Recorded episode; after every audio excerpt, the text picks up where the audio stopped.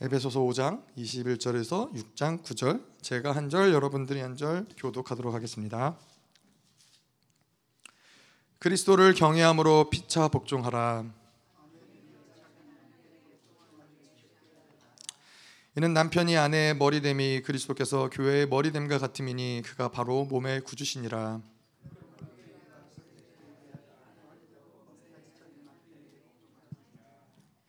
남편들아 아내 사랑하기를 그리스도께서 교회를 사랑하시고 그 교회를 위하여 자신을 주심같이 하라.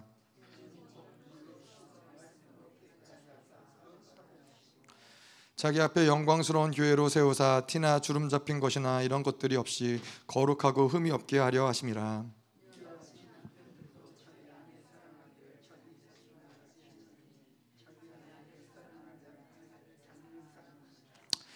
누구든지 언제나 자기 육체를 미워하지 않고 오직 양육하여 보호하기를 그리스도께서 교회에게 함과 같이 하나니 그러므로 사람이 부모를 떠나 그의 아내와 합하여 그 둘이 한 육체가 될지니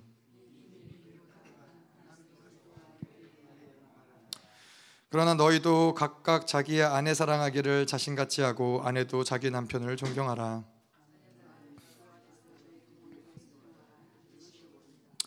내 아버지와 어머니를 공경하라. 이것은 약속이 있는 첫 계명이니 또 아비들아 너희 자녀를 노엽게 하지 말고 오직 주의 교훈과 훈계로 양육하라.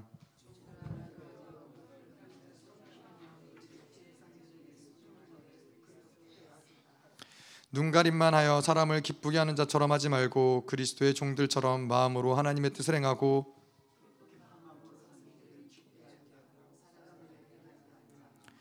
이는 각 사람이 무슨 선을 행하든지 종이나 자유인이나 주께로부터 그대로 받은 줄을 알미라. 상전들아 너희도 그들에게 이와 같이 하고 위협을 그치라. 이는 그들과 너희의 상전이 하늘에 계시고 그에게는 사람을 외모로 취하는 일이 없는 줄을 너희가 알미라. 아멘. 우리 광고 안 받네요. 네. 광고는요? 크게 달라진 거 없습니다. 지난주랑 똑같은데요 다음 주 주일이죠 다음 주 주일날 저희도 공동체 총회 하겠습니다 네. 전 공동체가 다 모여서 공동체 총회에서 뭐 별건 없고요. 그냥 저희가 이제 한 지난 6개월 이제 6개월이죠. 6개월 동안 어 뭐 재정을 대략적으로 어떻게 재, 재정에 쓰여졌는지 같이 나누고 뭐 서로 인사하고 뭐 그러면 될 것 같습니다. 그리고 24일, 25일 날은 성탄절 축하 공연 및 예배로 예, 저희가 참석을 할 것이고요. 어 그리고 아 26일 날부터 아동부 중고등부가 이스라엘로 떠납니다. 그래서 기도 많이 해주시고요. 목사님이 그 그런 얘기 하셨다 그러더라고요. 지금 이 뭐 이스라엘 버스 테러, 폭탄 테러도 시, 심하고 아, 이래서 어, 애들이 못 돌아오더라도 어, 너무 힘들어하지 말아라. 어, 이런 얘기를 하시더라고요. 근데 뭐 진짜로 진짜로 그럴 수 있죠. 진짜로 그럴 수 있고 또 그것을 알매도 뭐 보낸 보내기는 하는 거지만은 제가 이스라엘 갈 때도 목사님은 그런 얘기 하셨어요. 그때도 어, 이스라엘 지금 머리 위로 총알이 날아다니는 그런 상황이다. 어, 근데 굉장히 평안하게 잘 갔다 오긴 했습니다. 그래서 어쨌건 기도해 주시고요. 근데 뭐 목사님 이렇게 얘기하시는 건 다른 것보다 예, 부모님들이 예, 자녀를 놓고 더 중보하고 깨어 있고 기도하라고 말씀하시는 거겠죠. 그래서 어, 12월 26일 1월 7일까지 이스라엘 RT가 아동부 중고등부 사실 그렇게 멀리 부모님을 떠나서 아이들끼리 가기에는 사실 가까운 거리도 아니고 안전한 곳도 아니기는 하죠. 그래서 하나님이 놀라운 하실 놀라운 일들이 있으실 것을 믿고요. 음, 특별히 우리 슬기도 어, 생각나시면 같이 기도해 주시고요. 어, 12월 31일 날은 송구영 신신 예배가 있고요. 그리고 다음 날 주일 날에는 신년 감사 예배가 있습니다. 네, 네 광고는 그렇게 하면 될 것 같고요. 자. 저희가 이제 오늘 또 이 말씀 에베소 5장 오늘하고 아마 내일 아, 다음 주 다음 주 하면은 끝날 것 같긴 한데 다음 주 말씀이 너무 좀 길어요. 다음 주 말씀 좀 길어서 좀 봐야 될 것 같아요. 그래서 한 주에 끝낼 수 있을지 어, 두 주에 끝낼지 어, 좀 보도록 하겠습니다. 그래서 오늘 말씀도 사실은 짧은 분량은 아닌데 어, 뭐 관계에 대한 부분들을 이야기하죠. 남편과 아내, 뭐 종과 상전의 관계, 아, 부모와 자녀의 관계, 뭐 이런 관계에 대해서 이야기를 하는 거라 예, 뭐 조금 가볍게 넘어갈 부분들은 좀 가볍게 넘어가는데 오늘 어쨌건 가장 중요한 말씀은 이 아내와 남편의 관계, 남편과 아내의 관계, 부부의 관계가 사실 오늘 말씀에서 가장 중요하긴 해요. 근데 이 부부의 관계를 이야기하는 것도 그냥 뭐 아름다운 또 좋은 부부 생활은 이런 거다 라는 측면에서 말씀을 이야기하는 것이 아니라 영광스러운 교회를 세우는 데 있어서 중요한 요소들이기 때문에 그런 거예요. 영광스러운 교회가 세워지고 그 영광스러운 교회가 세워지면 더불어서 그 교회에 있는 모든 성도들의 관계들이 부모와의 관계, 자녀와의 관계, 부부간의 관계, 상 종과 상전의 관계 이러한 관계들마저도 영광스러운 교회를 위해서 올바른 관계가 돼야 된다는 거예요. 그래서 이 말씀의 예배소의 모든 초점은 결국에는 다 교회에 관한 영광스러운 교회를 세우는데 모든 초점이 있다는 거예요. 자, 그래서 이 가정이라는 것이 사실은 그렇죠. 가정이라는 것이 굉장히 중요하죠. 예, 뭐 어떻게 보면은 가정이라는 것이 사회를 이루고 있는 가장 근본적인 기초적인 이 단위에서의 어떤 이 요소이기도 하고 또 이 가정들이 온전히 서고 올바로 섰을 때 그 나라의 국가가 또 온전해지는 것이고 가정들이 무너지고 가정이 파탄이 나고 무너지면은 사실 그 나라도 어, 별로 그렇게 밝은 미래가 있는 건 아닌 것이죠.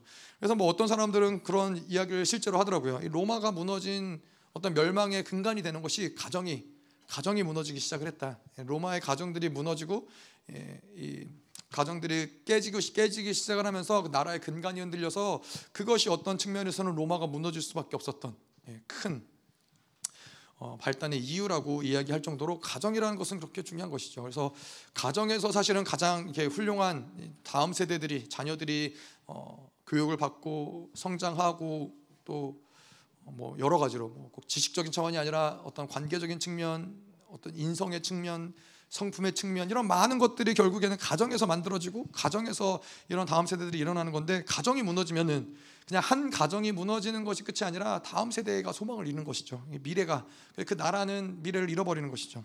근데 또 무서운 것이 그러잖아요.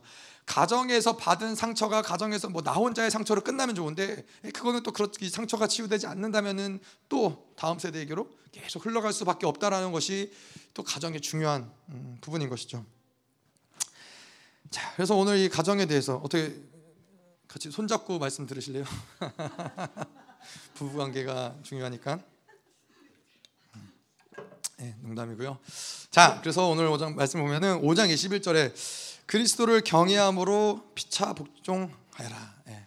그리스도를 경외함으로 피차 복종하라는 거예요. 그래서 부부의 관계는 피차 복종하는 서로가 서로를 섬겨야 되는 관계라는 거예요. 근데 하지만 이거는 어떤 인간적인 차원에서의 관계에서 이야기하는 것이 아니라 그리스도 안에서 우리가 그리스도께 복종하기 때문에 또 서로에게 피차 복종하고 섬길 수 있다는 것이죠.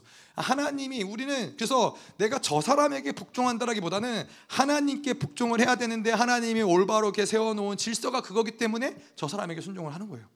아시겠죠? 그래서 내가 저 사람이 마음에 드냐, 저 사람이 뭐 저 사람에게 내가 복종할 만하냐, 이거는 이거는 일차적인 문제는 아닌 거예요. 질서가 그렇다는 거죠. 자, 그래서 이 부부가 있어서 뭐 부부뿐만 아니라 모든 면에서 그렇죠. 우리가 뭐 누군가가 다툰다, 싸운다, 분란이 있다 이러한 경우는 어떠한 누구 한 사람의 잘못으로 보기는 어렵다라는 것이죠. 언제나 부부관계에서도 특별히 어떤 어려운 일이 생긴다. 그러면은 그거는 반드시 쌍방의 잘못이 있다는 거죠. 누구 한 사람만의 잘못으로 그런 일들이 일어나지 않는다는 거죠. 그래서 뭐 아주 극단적인 예지만은 남편이 이제 바람을 폈다. 뭐 그것도 분명히 남편이 잘못한 거지만은 그렇게 될 수 있는 어떤 근거를 아내가 제공했을 수도 있다라는 것이죠. 그렇기 때문에 어떠한 한쪽만의 잘못으로 뭐 이 가정이 깨진다거나 부부 관계가 무너진다거나 그러진 않는다는 것이죠. 자, 5장 22절. 자, 이제 아내들을 향해서 어, 이야기를 하는 것이죠. 남편에게 아내들이 어때야 되는지. 자, 아내들이여 자기 남편에게 복종하기를 죽게 하듯 하라. 좋은 말씀이잖아요. 자, 좋은 말씀이에요. 남편에게 있어서 아내의 본분은 뭐냐면은 무조건적인 복종이에요. 순종이에요. 그게 그게 창조의 질서라는 거예요.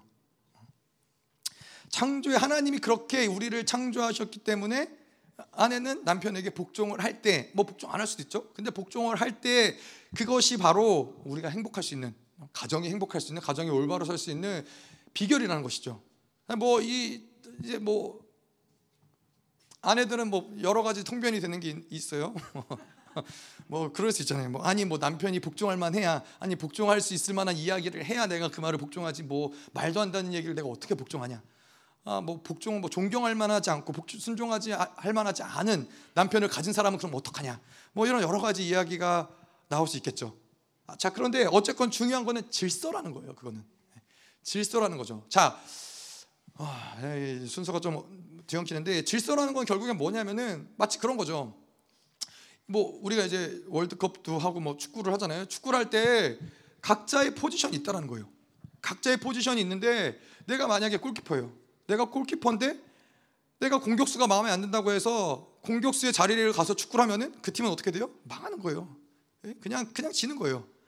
그 내가 그 공격수가 마음에 들든 마음에 들지 않든 그 공격수가 잘하고 있든 잘하고 있지 않든 나는 그 질서 그 정해놓은 질서 안에서 나의 자리를 지키는 것이 그리고 나의 본분을 다하는 것이 그 팀을 위해서 최선을 다하는 거라는 것이죠. 가정도 마찬가지라는 거예요. 하나님이 가정을 그의 질서대로 예? 그 아담을 창조하시고 아담에게는 무엇을 명하셨어요? 너는 가서 땅을 정복하고 다스리고 이 모든 것들을 하라고 하나님이 말씀하시고 아내에게는 뭐라고 얘기하셨어요? 아내는 남편의 돕는 배필이라는 거예요. 예. 그래서 이러한 질서대로 움직이는 것이 하나님의 창조의 질서이고 그럴 때 우리는 행복할 수 있다는 것이죠. 자, 그래서 5장 24절에 보면은 그러므로 교회가 그리스도에게 하듯 아내들도 범사에 자기 남편에게 복종할지니라. 예. 계속 뭐 같은 얘기예요. 계속 결론은 복종해라. 어? 자, 그 교회가 주님에게 복종하듯 복종하려면 어떻게 해야 돼요?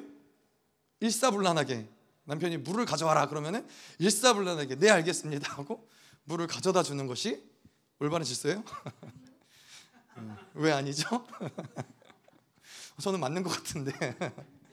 자, 근데 어쨌건 중요한 건 뭐냐면은 남편이 아까도 말씀드린 대로 그럴 수 있잖아요. 이 남편이 뭐 특별히 부부가 서로 하나님을 믿고 그 질서 안에 있으면 상관없는데 남편이 하나님을 제대로 안 믿어요. 남편이 잘 교회를 안 나와요. 세상에 있는 세상에 속한 사람이에요. 막 그러한 경우들은 또 이러면 어떡하느냐? 남편에게 어떻게 복종할 수 있느냐? 뭐 그런 이야기들을 할 수 있잖아요. 근데 그러, 그럴 때 우리에게 중요한 것은 무엇이냐면은 이 남편을 위해서 기도하라는 것이죠. 네. 그 세상이 바벨론의 시스템이 만들어 놓은 가장 음, 가정을 깨뜨리는 가장 위력적인 무기가 뭐였냐면은 남녀 평등이에요 남녀 평등이라는 것은 무엇이냐면은 뭐 물론 남자와 여자의 존귀가 다르다. 아니죠. 존귀와 모든 정체성 하나님 부여하신 그 존귀는 남자와 여자는 동일하지만은 남자는 남자의 역할이 있고 여자는 여자의 역할이 있을 수 있다라는 것이죠. 자 그래서 남편은 남편의 역할을 할때또 아내는 아내의 역할을 할 때 그 가정이 행복한 것인데 요즘 시대는 어떻게 되냐면은 남편이 무기력하다? 그럼 어떻게 돼요? 아내가 어, 나가서 본인이 돈을 벌고 본인이 이 가정을 이끌려고 하죠. 왜냐하면 뭐 재정적으로 본인이 힘을 갖고 있고 그러다 보면은 권위가 생기고 이러다 보면은 본인이 이 가정을 좌지우지하려다 보면은 그 가정은 잘 되기가 어렵다는 것이죠. 근데 요즘에는 이제 이러한 흐름들이 굉장히 많이 있는 것이죠. 그래서 특별히 아내들에게는 주의해야 될 것이 무엇이냐면은 이 이세벨의 영. 이세벨의 영이 선지자를 죽이는 영이죠. 이세벨 특별히 부부관계에서도 아까도 이야기한 대로 남편에 대해서 그 어쩔 수 없는 것 같아요. 이 남편을 향해서 절대적으로 그 복종하는 것이 아내의 본분이라는 것을 내가 받아들이지 않으면은 늘 이세벨이 역사할 수밖에 없는 거예요. 보면서 마음에 안 들고 판단하게 되고 생각하게 되고 그 판단을 어, 말로 하는 경우도 있죠. 아니 왜 그렇게 하냐고? 왜 그거밖에 못 하냐? 왜 그런 그런 식으로 일을 하냐?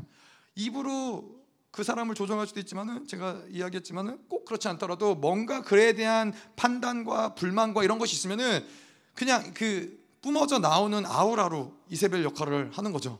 어, 난 지금 마음에 안 든다. 난 그거 그렇게 하는 거 지금 싫다. 이러한 것들을 계속 뿜어내면서 예, 남편이 인지하게끔 이세벨의 역사를 하는 거죠. 남편을 컨트롤하려고 하는 것이죠. 자 그런데 이 이세벨의 영은 아까도 얘기했지만 선지자를 죽이는 영이다. 예, 선지자를 죽이는 영인데 뭐 이거를 부부와 남편과 아내 관계에서 이야기를 하자면은 이세벨의 영 이 아내를 통해서 계속 역사하다 보면은 그 남편은 하나님에 대한 어떤 이러한 이 방향성이나 하나님의 마음을 아는 것이나 하나님의 뜻대로 살고자 하는 어떤 흐름들을 흐름들이 꺾인다는 거예요. 어, 특별히 제가 이제 예전에도 열방교에서도 보고 그러면은 아내가 열심히 잘 믿고 남편이 잘 안 믿는다거나 아내가 열심히 잘 믿고 남편이 교회를 안 다닌다거나 그러면 이제 보통 아내는 어떻게 해요? 어, 잔소리를 하게 되죠. 그것도 어, 말씀을 가지고 어, 하나님의 감동을 가지고 막 이, 이세벨 역할을 하는 것이죠. 자 그러면은 이 뭐 이러한 게 아무리 맞는 얘기일지라도 그런 남편이 이제 또 믿음이 연약한 남편이 그런 얘기를 듣다 보면은 뭐가 되냐면은 그렇게 나에게 바가지를 긁는 아내와 하나님이 동일화가 되는 거예요. 그러니까 하나님을 믿고 싶겠어요? 아니 왜냐하면 아내는 계속 하나님 얘기를 하잖아요. 아니 당신 이렇게 살면 안 되지, 이러면 안 되지. 어? 하나님이 이렇게 성경에서 이렇게 기록돼 있는데 그러면은 아내가 거부되는 동시에 하나님이 거부될 수 있다는 거예요. 이렇게 이세벨의 역할을 하면은 그래서 그래서 이세벨의 역할을 그렇게 아무리 아내가 막 열심히 남편을 전도하려고 아무리 애써도 그렇게 이세벨 역할을 하면은 남편은 마음을 열기가 어렵다는 거예요. 아, 근데 뭐 쉽진 않은 것 같아요. 제가 얘기를 많이 들어봤지만은 정말 쉬운 일은 아닌 것 같아요. 믿지 않는 남편과 사는 건 정말 어려운 일이긴 한데 그런데도 중요한 건 뭐냐면은 남편을 남편으로서의 인정을 하고 그러고서는 그 남편이 그 머리 뭐 성경에 오늘 말씀에 기록된 대로 남편은 머리라는 거예요. 가정의 머리인데 아무리 봐도 저 남편은 머리로서 역할을 못 해요. 권위도 없고 리더십도 없고 뭐 지혜도 없고 그냥 자기 중심적이고 그런데 그럼 어떻게 해야 돼요? 그런 바벨론의 시스템에서는 자기가 나서서 뭔가 이 가정을 이끌 리더십을 발휘하게끔 왜냐하면 남자 여자는 평등하니까 뭐, 뭐 남편이 못하면 내가 해야지 라고 생각을 하는데 그게 아니라 올바른 방법은 무엇이냐면은 남편이 머리로서 역할을 할 수 있도록 기도를 해주는 거예요. 계속 기도를 해주고 그리고 만약에 정말로 해줘야 될 얘기가 있으면 기도하는 가운데 하나님의 때를 보고 하나님이 말씀하라고 이야기하라고 할 때 하나님의 지혜를 가지고 이야기 거기까지만 이야기를 하는 것이 그것이 이제 올바른 방향성인 거죠. 이 세상에서는 이 남녀 평등이라는 것이 굉장히 우스꽝스러운 모습으로 흘러가고 있는 것이 아, 저는 뭐 그런 거 봐요. 아무래도 남자와 여자가 뭐 다른 부분들이 있잖아요. 뭐 체력적으로나 뭐 몸의 어떤 책 힘이나 뭐 이런 것들이 어쨌건 다른 부분들이 있는데 남녀 평등을 얘기하다 보니까는 이제는 어, 남자들도 굉장히 옹졸해지고 아니 그러면 여자들도 남자랑 똑같이 똑같이 일하고 똑같이 무게 들고 똑같이 그렇게 해야 되는 거 아니냐? 뭐 그 군대에서도 이런 얘기가 굉장히 많더라고요. 아니 왜 왜 여자들은 총 들고 전쟁에 안 나가냐? 똑같이 전쟁에 나가야 되는 거 아니냐? 뭐 이러한 것들이 계속해서 이 말도 안 되는 이 평등이라는 이름 하에서 각자의 역할을 잃어버리게 만든다라는 거예요. 이 각자의 역할 그래서 남녀 평등이 예전에는 그런 얘기들이 그렇게 많이 심하지 않았던 것 같은데 사회적으로 남녀 평등이라는 얘기들이 계속 많아지고 남녀 평등의 이런 이 논쟁들이 많아지다 보니까는 나타나는 현상이 뭐냐면은 남자와 여자가 서로 간에 적이 되는 거예요. 그래서 남자들은 그냥 여자 전체적으로 어, 특별히 우리 우리나, 우리나라 사회가 그게 더 심하더라고요. 여자 전체적으로 욕을 하고 여자들은 한국 남자들을 욕을 하고 그래서 서로가 서로를 대적하게 만드는 이게 이 질서가 올바로 잡히지 않았기 때문에 생겨나는 사회의 문제점이라는 것이죠. 자 그래서 이 행복한 가정의 비결은 무엇이냐면은 아내가 남편에게 복종해야 되고 그리고 가장 좋은 것은 복종 기꺼이 복종할 수 있는 남편이 되어지는 것이 사실은 아름다운 그림인 것이죠. 자, 그래서 5장 이렇게 보고요. 어, 그 다음부터는 또 이제 남편들에 관한 얘기죠. 예. 그냥 넘어가도 될 것 같은데. 예. 남편들은 5장 25절에 보면은 남편들아 아내 사랑하기를 그리스도께서 교회를 사랑하시고 그 교회를 위하여 자신을 주심같이 하라. 아. 남편의 본분은 뭐냐? 아내의 본분이 남편에게 이 교회가 머리 머리 대신 그리스도께 복종하듯이 예, 복종하는 거라면은 남편의 본분은 그리스도가 교회를 사랑한 것처럼 아내를 사랑하라는 거예요. 어, 어떤 게 더 어려울까요? 네. 사랑이 어려울까요? 복종이 어려울까요? 사랑이 어, 어렵죠. 왜 사랑이 어려워요? 사랑하면 목숨까지 목숨까지도 어, 내주는 것이 그것이 사랑의 본질이기 때문에 사랑이 어렵다는 거예요. 자 그런데 이제 특별히 부부 관계 가운데서 남편과 아내의 관계 가운데서 사실은 남편이 아내를 사랑할 때는 아내가 변할 수밖에 없겠죠. 예? 자, 근데 이 사랑이라는 것이 무엇이냐 실질적인 어떠한 것으로 이야기를 하자면은 사랑이라는 것은 부부 사이에서 사랑한다라는 것은 사랑은 일단은 대화를 어, 요구를 해요. 대화가 굉장히 중요하죠. 사랑의 첫째 관문, 부부 관계의 첫 사랑, 부부 관계의 사랑이 회복되기 위해서 첫째 관문은 무엇이냐? 예, 아내의 말을 들어주는 데 있어요. 아내의 말을 들어주는 게 일단은 가장 중요해요. 근데 이 아내의 말을 대화를 하는 거에 있어서도 뭐 이거 저도 잘 못하고 실수할 때가 많지만은 대화하는 데 있어서도 대화라는 것은 아내를 변화시키려고 해서 하는 것이 대화가 아닌 거예요. 예, 아내를 가르치려고 하는 것이 어, 대화가 아닌 거예요. 대화라는 것은 무엇이냐면은 아내의 이야기를 들어주는 것이고 아, 오늘 사모님이 되게 불편하네요. 저기 뒤에 앉아 계시네 우리 사모님이. 아, 네. 네. 다시 한번 얘기하지만은 저도 그렇게 잘 못합니다. 잘 못하지만은 음. 그래서 중요한 거는 들어주는 것이고 알아주는 것이고 그 마음을 알아주는 것이고 그게 대화인 것이죠. 사실 서로의 마음을 서로가 알아주고 이해해주고 어, 그것이 대화인 것이지 누구가 한쪽이 일방적으로 가르치려고 하고 설득하려고 하고 뭔가 변화시키려고 하고 그럴 때에는 그럴 때는 더 이상 그것은 이제 대화가 진행되기가 어려운 것이죠. 예, 그럴 때는 사랑의 첫째 관문을 넘어가지 못한 것이죠. 예.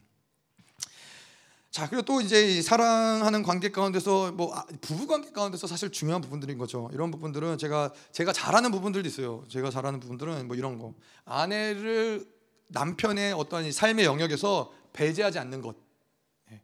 그래서 뭐뭐 뭐 이런 거 있잖아요. 뭐 교회에서도 있다 보면은 열방 교회에서도 이제 있다 보면은 이런 이런 경우들이 있어요. 아내들이 사모님들이 뭐 이제 제가 이제 어울리는 부류들이 목사님 전도사님들이니까는 사모님들이 어, 교회 소식을 몰라요. 어, 알아도 가장 늦게 알아요. 근데 남편 목사님은 가장 먼저 아는데 아, 아내 아내 사모님은 돌고 돌고 돌아서 예, 정말 생뚱맞은 성도 누군가한테 이제 그 얘기를 들으면은 열 받는 거죠. 나는 도대체 누구인가? 어, 이런 것들이 열받는 것이죠. 근데 뭐 꼭 그게 목사님 사모님이 아니더라도 그런 것이죠. 남편이 나가서 무슨 일을 하고 무슨 그 인생이 무슨 일이 있고 어, 무슨 고민을 하고 무슨 것들을 하는 이러한 어떠한 모든 이야기들을 아내랑 나누지 않으면 안 된다는 거예요. 그리고 이런 어떤 뭐 식사의 자리나 어, 이럴 때에도 혼자 식사로 맛있는 거 먹으러 다니시면 안 돼요. 예, 저도 좀 그런가요? 잘 모르겠는데 예, 김민호 목사님도 그러세요. 항상 뭐 어디 식사 초대를 받았다 그러면은 항상 사모님을 뭐 사모님이 안 되면 어쩔 수 없지만은 가능하다면 사모님을 모시고 간다는 것이죠. 이런 게 소소한 부분이지만은 이게 부부로서 마땅히 서로를 배려해주고 사랑해주는 어떤 모습에서 나오는 모습들인 것이죠.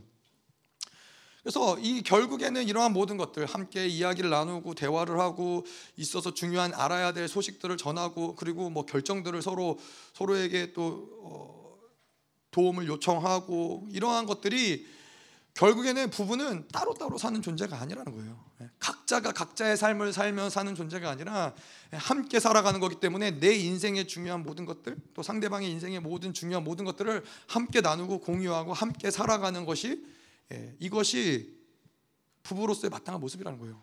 근데 이게 이제 우리가 계속 보겠지만은 이 부부의 관계에서 중요한 것은 하나됨, 연합됨, 하나다. 근데 이게 뭐랑 똑같아요? 그리스도와 교회와 예수 그리스도의 관계가 그렇다는 거예요. 계속해서 오늘 사도 바울이 부부 관계 얘기하면서 교회와 그리스도가 그렇다는 거. 교회와 그리스도가 이렇게 하나다, 하나다, 한 몸이다. 이런 얘기들을 계속 하는 거예요.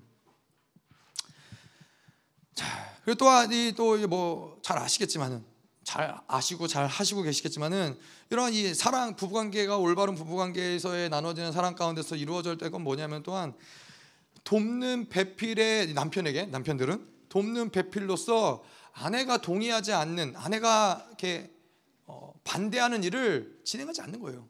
네. 아멘 소리가 이제 크시네요.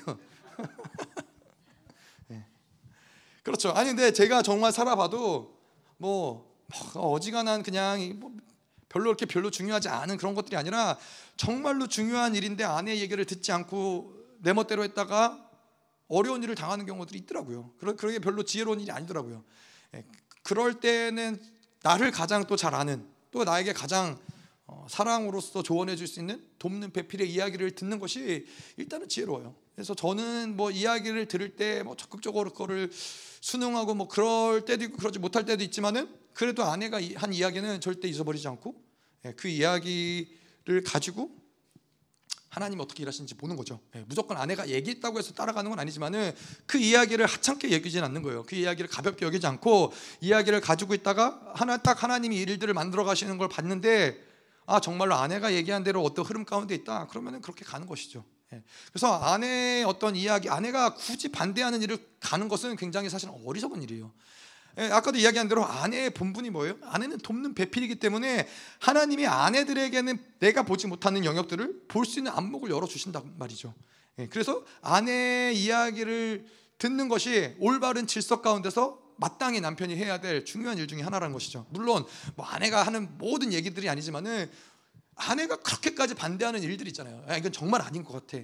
뭐, 뭐 소소한 어떤 인생 가운데서 뭐 무엇을 먹을까, 뭐 무엇을 입을까, 뭐 이런 내용이 아니라 인생의 방향을 결정하는 중요한 일들 가운데서는 아내 이야기를 들으시는 것이 중요하시다. 자, 또 이 남편이 아내를 사랑한다라면은 뭐 이거는 당연하겠죠. 아내를 부속품이나 혹은 도구 혹은 시녀처럼 여기면 안 되는 것이죠. 아, 요즘에도 요즘에도 그렇게 간큰 남편이 있는지 모르겠지만은 예전에는 우리나라에 그런 남편들이 많았죠. 예. 전 시대에 뭐 조선 시대나 가야 될까요? 아니면 좀 뭐 한 10년, 20년 전에만 해도 그럴까요? 그냥 아내를 부려먹고 시녀처럼 뭐 밥 차려 와라, 물레 와라, 뭐, 뭐 그런 어떤 이런 어, 아내가 기꺼이 남편을 섬기기 위해 섬기는 것이 아니라 아, 남편이 아내를 도구처럼 내 필요를 채우기 위해서 사용해 먹는 아, 그런 것은 부부 관계에서 우리가 얘기한 대로 그리스도가 교회를 사랑하는 모습과 완전히 다른 것이죠. 그리스도는 오히려 뭐라고 어떻게 하시죠?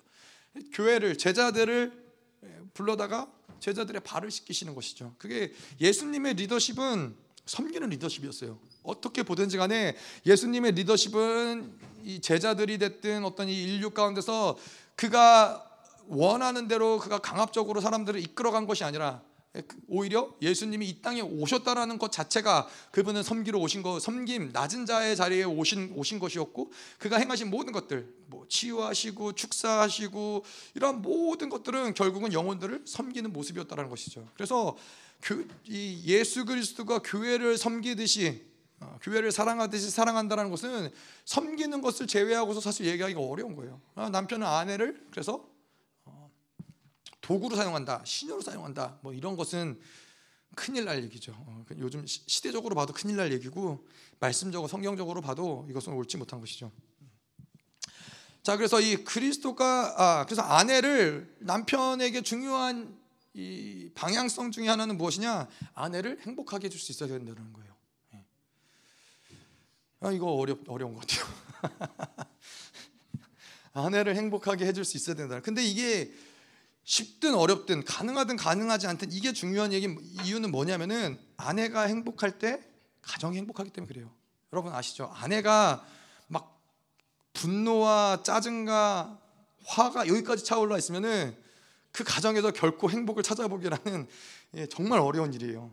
예, 그래서 제가 예전에 한번 샤반 예배 이스라엘 드리는 어떤 샤반 예배 순서를 가지고 예, 집에서 가정에서 이제 샤반 예배를 드렸었는데 샤반 예배를 드릴 때 이제 가장 먼저였나 초반에 하는 게 뭐냐면은 엄마가 그 가정의 어머니가 엄마가 어, 촛불을 켜는 거예요. 촛불을 켜는데 그 이유는 무엇이냐면은 엄마는 이 가정 가운데서 이 빛과 같은 존재이기 때문에 예. 엄마가 밝히 빛을 밝히고 있어야 가정이 밝기 때문에 예, 그래서 촛불을 킨다라는 거예요. 그래서 이건 사실 지혜로운 거예요. 남편이 아내를 행복하게 만들 때 자기가 행복한 것이고 가정이 행복한 것이고 자녀들이 행복한 것이고 근데 아내가 불행하고 아내가 힘들고 아내가 뭐 짜증이 나고 아내가 눌려 있고 이러면은 가정에서 행복을 찾기란 어려운 것이죠. 예, 그러면 가정은 계속해서 불행 가운데서 뭐 남편은 겉으로 또 놔둘 것이고 뭐 하여튼 여러 가지 가정 가운데 아이들도 어 뭐 집에 들어오기 힘들어할 것이고 여러 가지로 이 가정이 어려워지는 이 모든 근거는 무엇이냐? 아내가 행복하지 않기 때문이라는 거죠. 예. 그렇잖아요. 아내가 행복하면은 아이들에게도 남편에게도 뭐라도 맛있는 거라도 하나 해주고 싶을 거고, 예, 그렇죠? 오늘 뭐 나오는지 제가 좀 봐야겠네요. 자, 그래서 아내가 행복한 것이 중요하다는 것이죠. 예, 그래서 남편으로서 마땅히 해야 될 일인 거예요. 근데 조금 더 생각하면 그렇죠. 이것이 아내와 남편의 관계가 그렇듯이 부부의 관계가 그렇다는 것은 생각해 보면 그리스도가 우리를 행복하게 하기 위해서 그는 모든 것을 다 쏟아 부으셨다는 것이죠. 그가 인간 우리의 이 교회들을 우리 우리의 삶들을 인생들을 행복하게 하기 위해서 이 모든 어둠 가운데 이 절망 가운데 사로잡혀서 어둠의 노예로서 살아가는 것이 아니라 빛의 자녀로서 정말로 참된 행복이 무엇인지를 누리게 하기 위해서 그리스도는 모든 것을 다 내어 주셨다라는 것이죠. 그래서 그렇게 그리스도가 교회를 위해서 자기의 생명, 자기의 모든 것을 쏟아 부어서 사랑하신 것처럼 그렇게 아내를 사랑해야 된다는 거예요. 예. 요한복음에 보면 요한복음 15장에 보면 그렇잖아요. 이 가장 아름다운 가장 존귀한 사랑이 무엇이냐? 그리스도의 사랑이 무엇이냐? 친구를 위해서 죽는다는 것이죠. 근데 친구를 위해서 또 죽는 것이 사랑인데 하물며 하물며 아내를 위해서 죽지 못한다는 것은 이상한 것이죠. 네?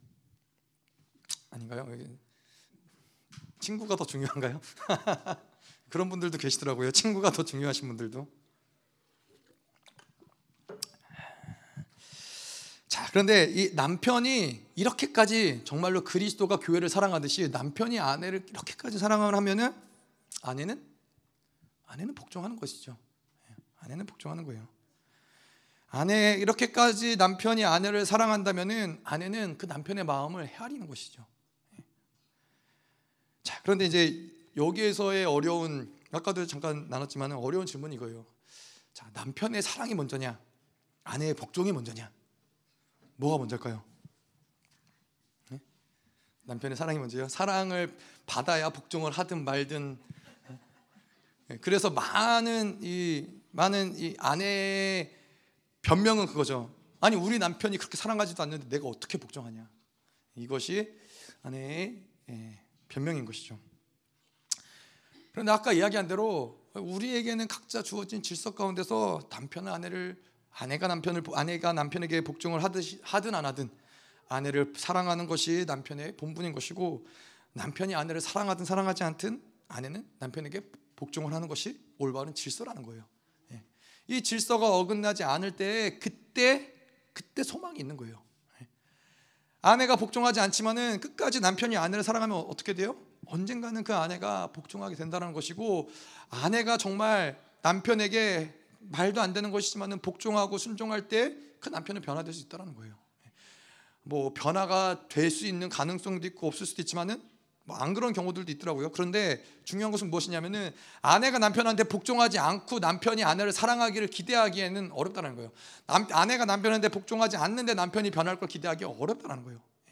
그, 그것이 또 반대로도 마찬가지죠. 남편이 아내를 사랑하지 않는데 아내가 자기한테 복종 언젠가 복종하게 되겠지라고 기대하기는 어렵다는 거예요.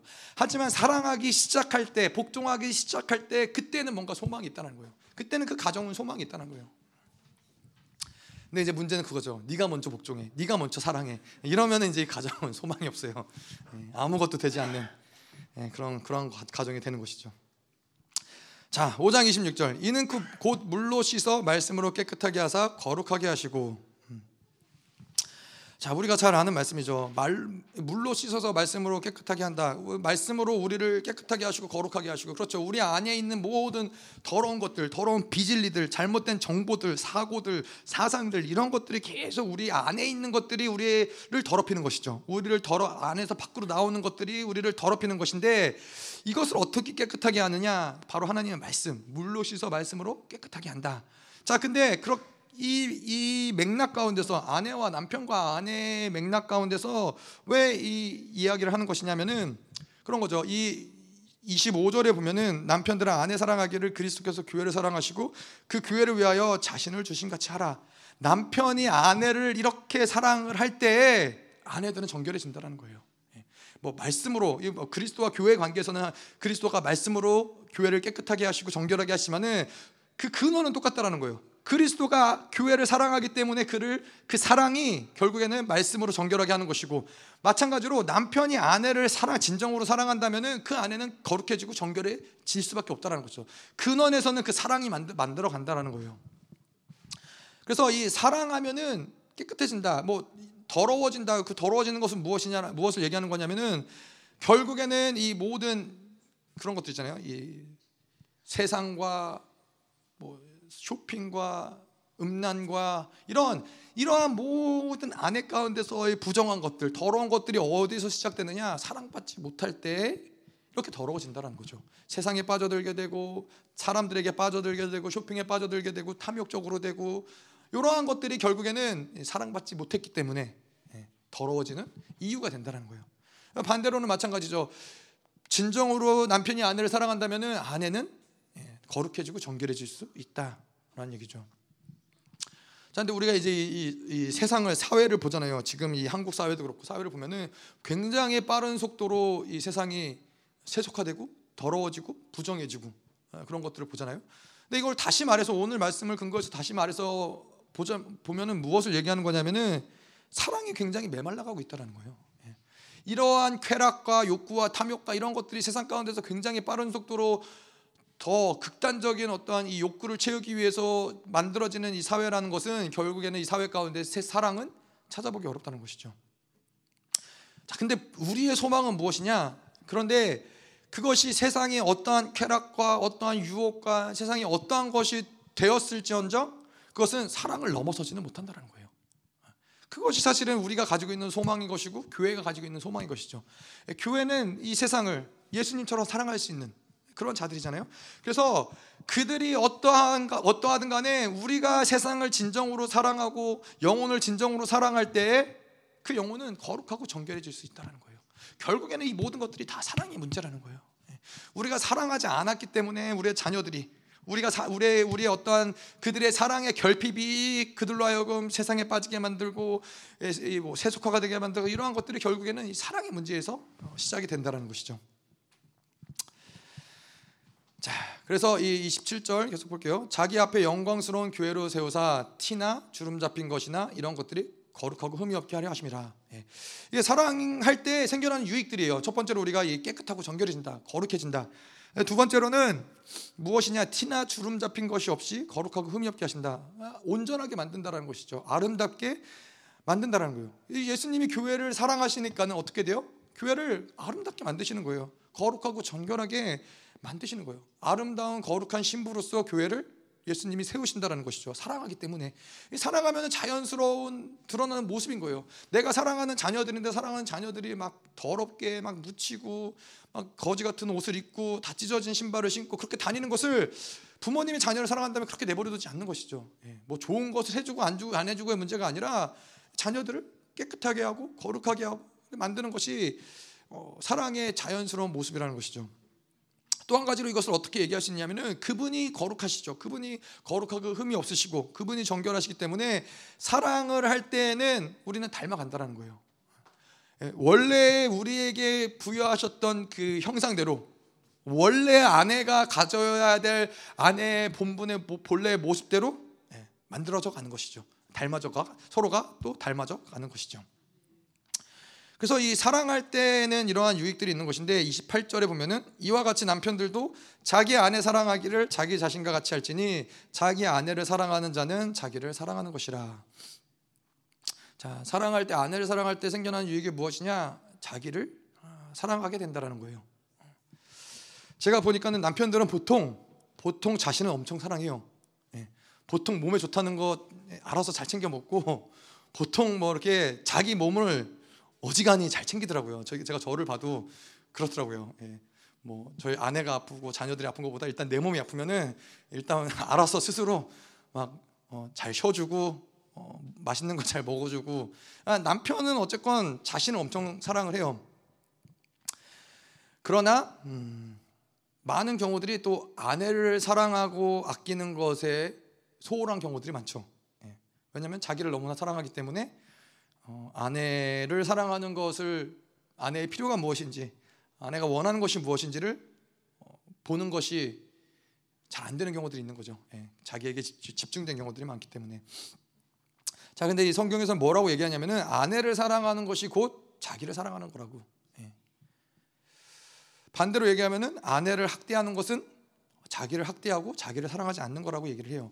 근데 자기를 사랑하는 게 왜 중요한 문제냐? 왜 자기를 사랑한다는 것을 얘기하냐면은 자기를 사랑한다라는 것은 하나님의 사랑을 받아들이는 그 상태를 이야기하는 거예요. 내가 나의 자신을 사랑하는 것은 하나님의 사랑을 받지 않은 사람들의 모습의 특징이 무엇이냐면은 자기를 사랑할 수 없어요. 예, 자아에 대해서 늘 비판적이고 늘 비굴하고 늘 원망스럽고 근데 하나님의 사랑을 받아들이면은 그게 내가 어떠한 상황이 있든지 간에 하나님의 사랑이 들어오면은 하나님이 나를 사랑하시는데 내가 나를 사랑하지 못할 이유가 없는 것이죠. 그러면 하나님의 사랑을 받아들이게 된다는 거예요.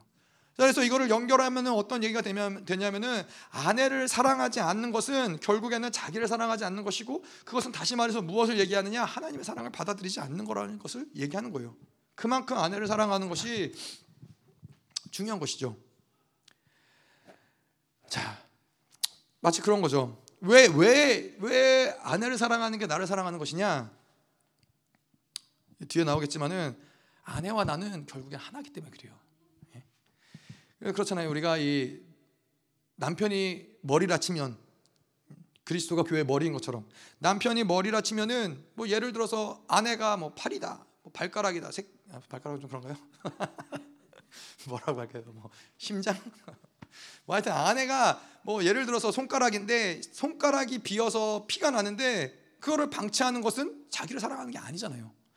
아내를 학대하는 것은 마찬가지라는 거예요. 내가 나의 한 몸 된 한 지체된 아내를 사랑하지 않는 아, 아내를 아내가 아프고 힘들고 괴롭고 고통 가운데 있는데 그를 돌보지 않는 것은 나를 사랑하지 않는다는 거예요. 뭘 별로 그렇게 복잡한 얘기가 아닌 거예요. 예. 우리가 이 이것을 이해하지 못하는 이것을 헷갈렸던 어떠한 부분은 무엇이냐면은 내가 아내와 나를 한 몸으로 보지 않았기 때문에 그런 거죠. 그러니까는 아까도 이야기한 대로 아내를 사랑하는 것이 어려운 거. 내가 나를 사랑하는데 뭐가 어려워요? 남편은 잘한다니까요. 남편은 자신을 사랑하는 걸 잘해요. 못하는 게 아닌데 아내를 나와 하나로 보질 않기 때문에 예, 그렇게 할 수 없었던 부분들이 있었던 것이죠. 5장 29절에 아, 누구든지 언제나 자기 육체를 미워하지 않고 오직 양육하여 보호하기를 그리스도께서 교회에게 함과 같이 하나니. 자 여기서 양육하고 보호한다 이런 것은 무엇을 얘기하냐면은 성장할 때 필요한 어, 영양분들을 얘기하는 거예요. 자 그래서 사랑할 때 생겨난 유익은 뭐냐면은 성장하게 된다는 거예요.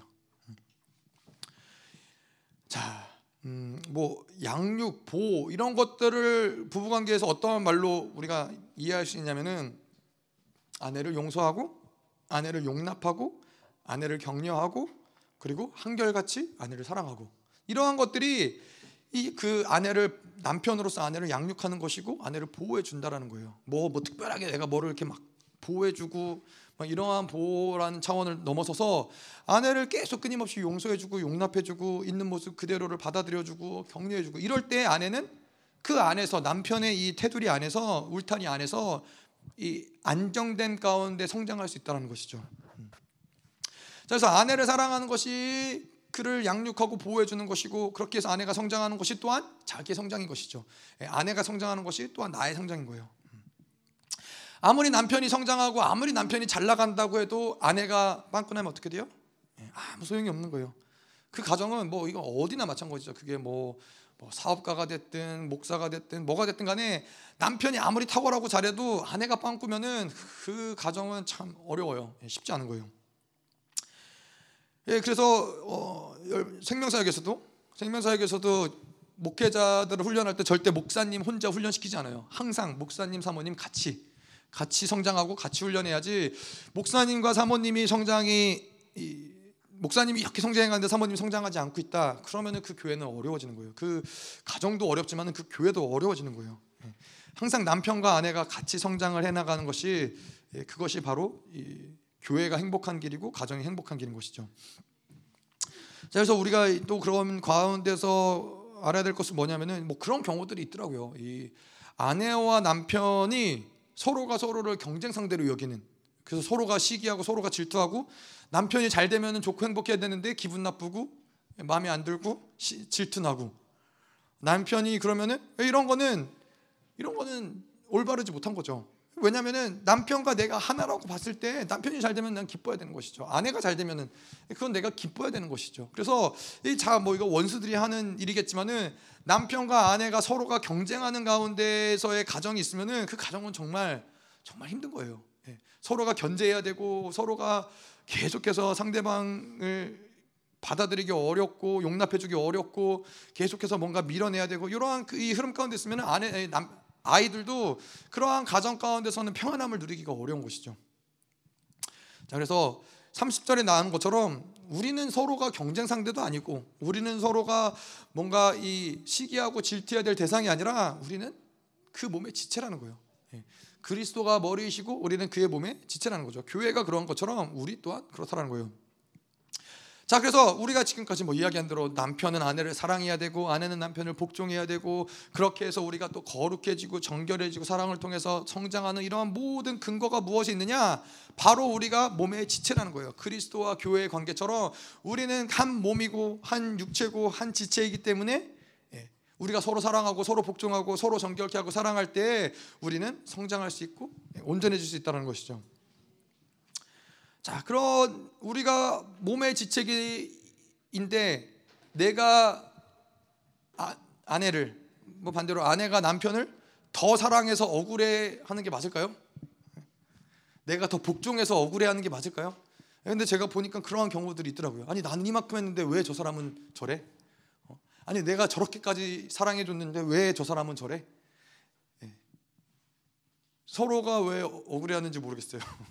예, 억울해하는 경우들이 있더라고요. 우리는 한 몸의 지체라는 거예요.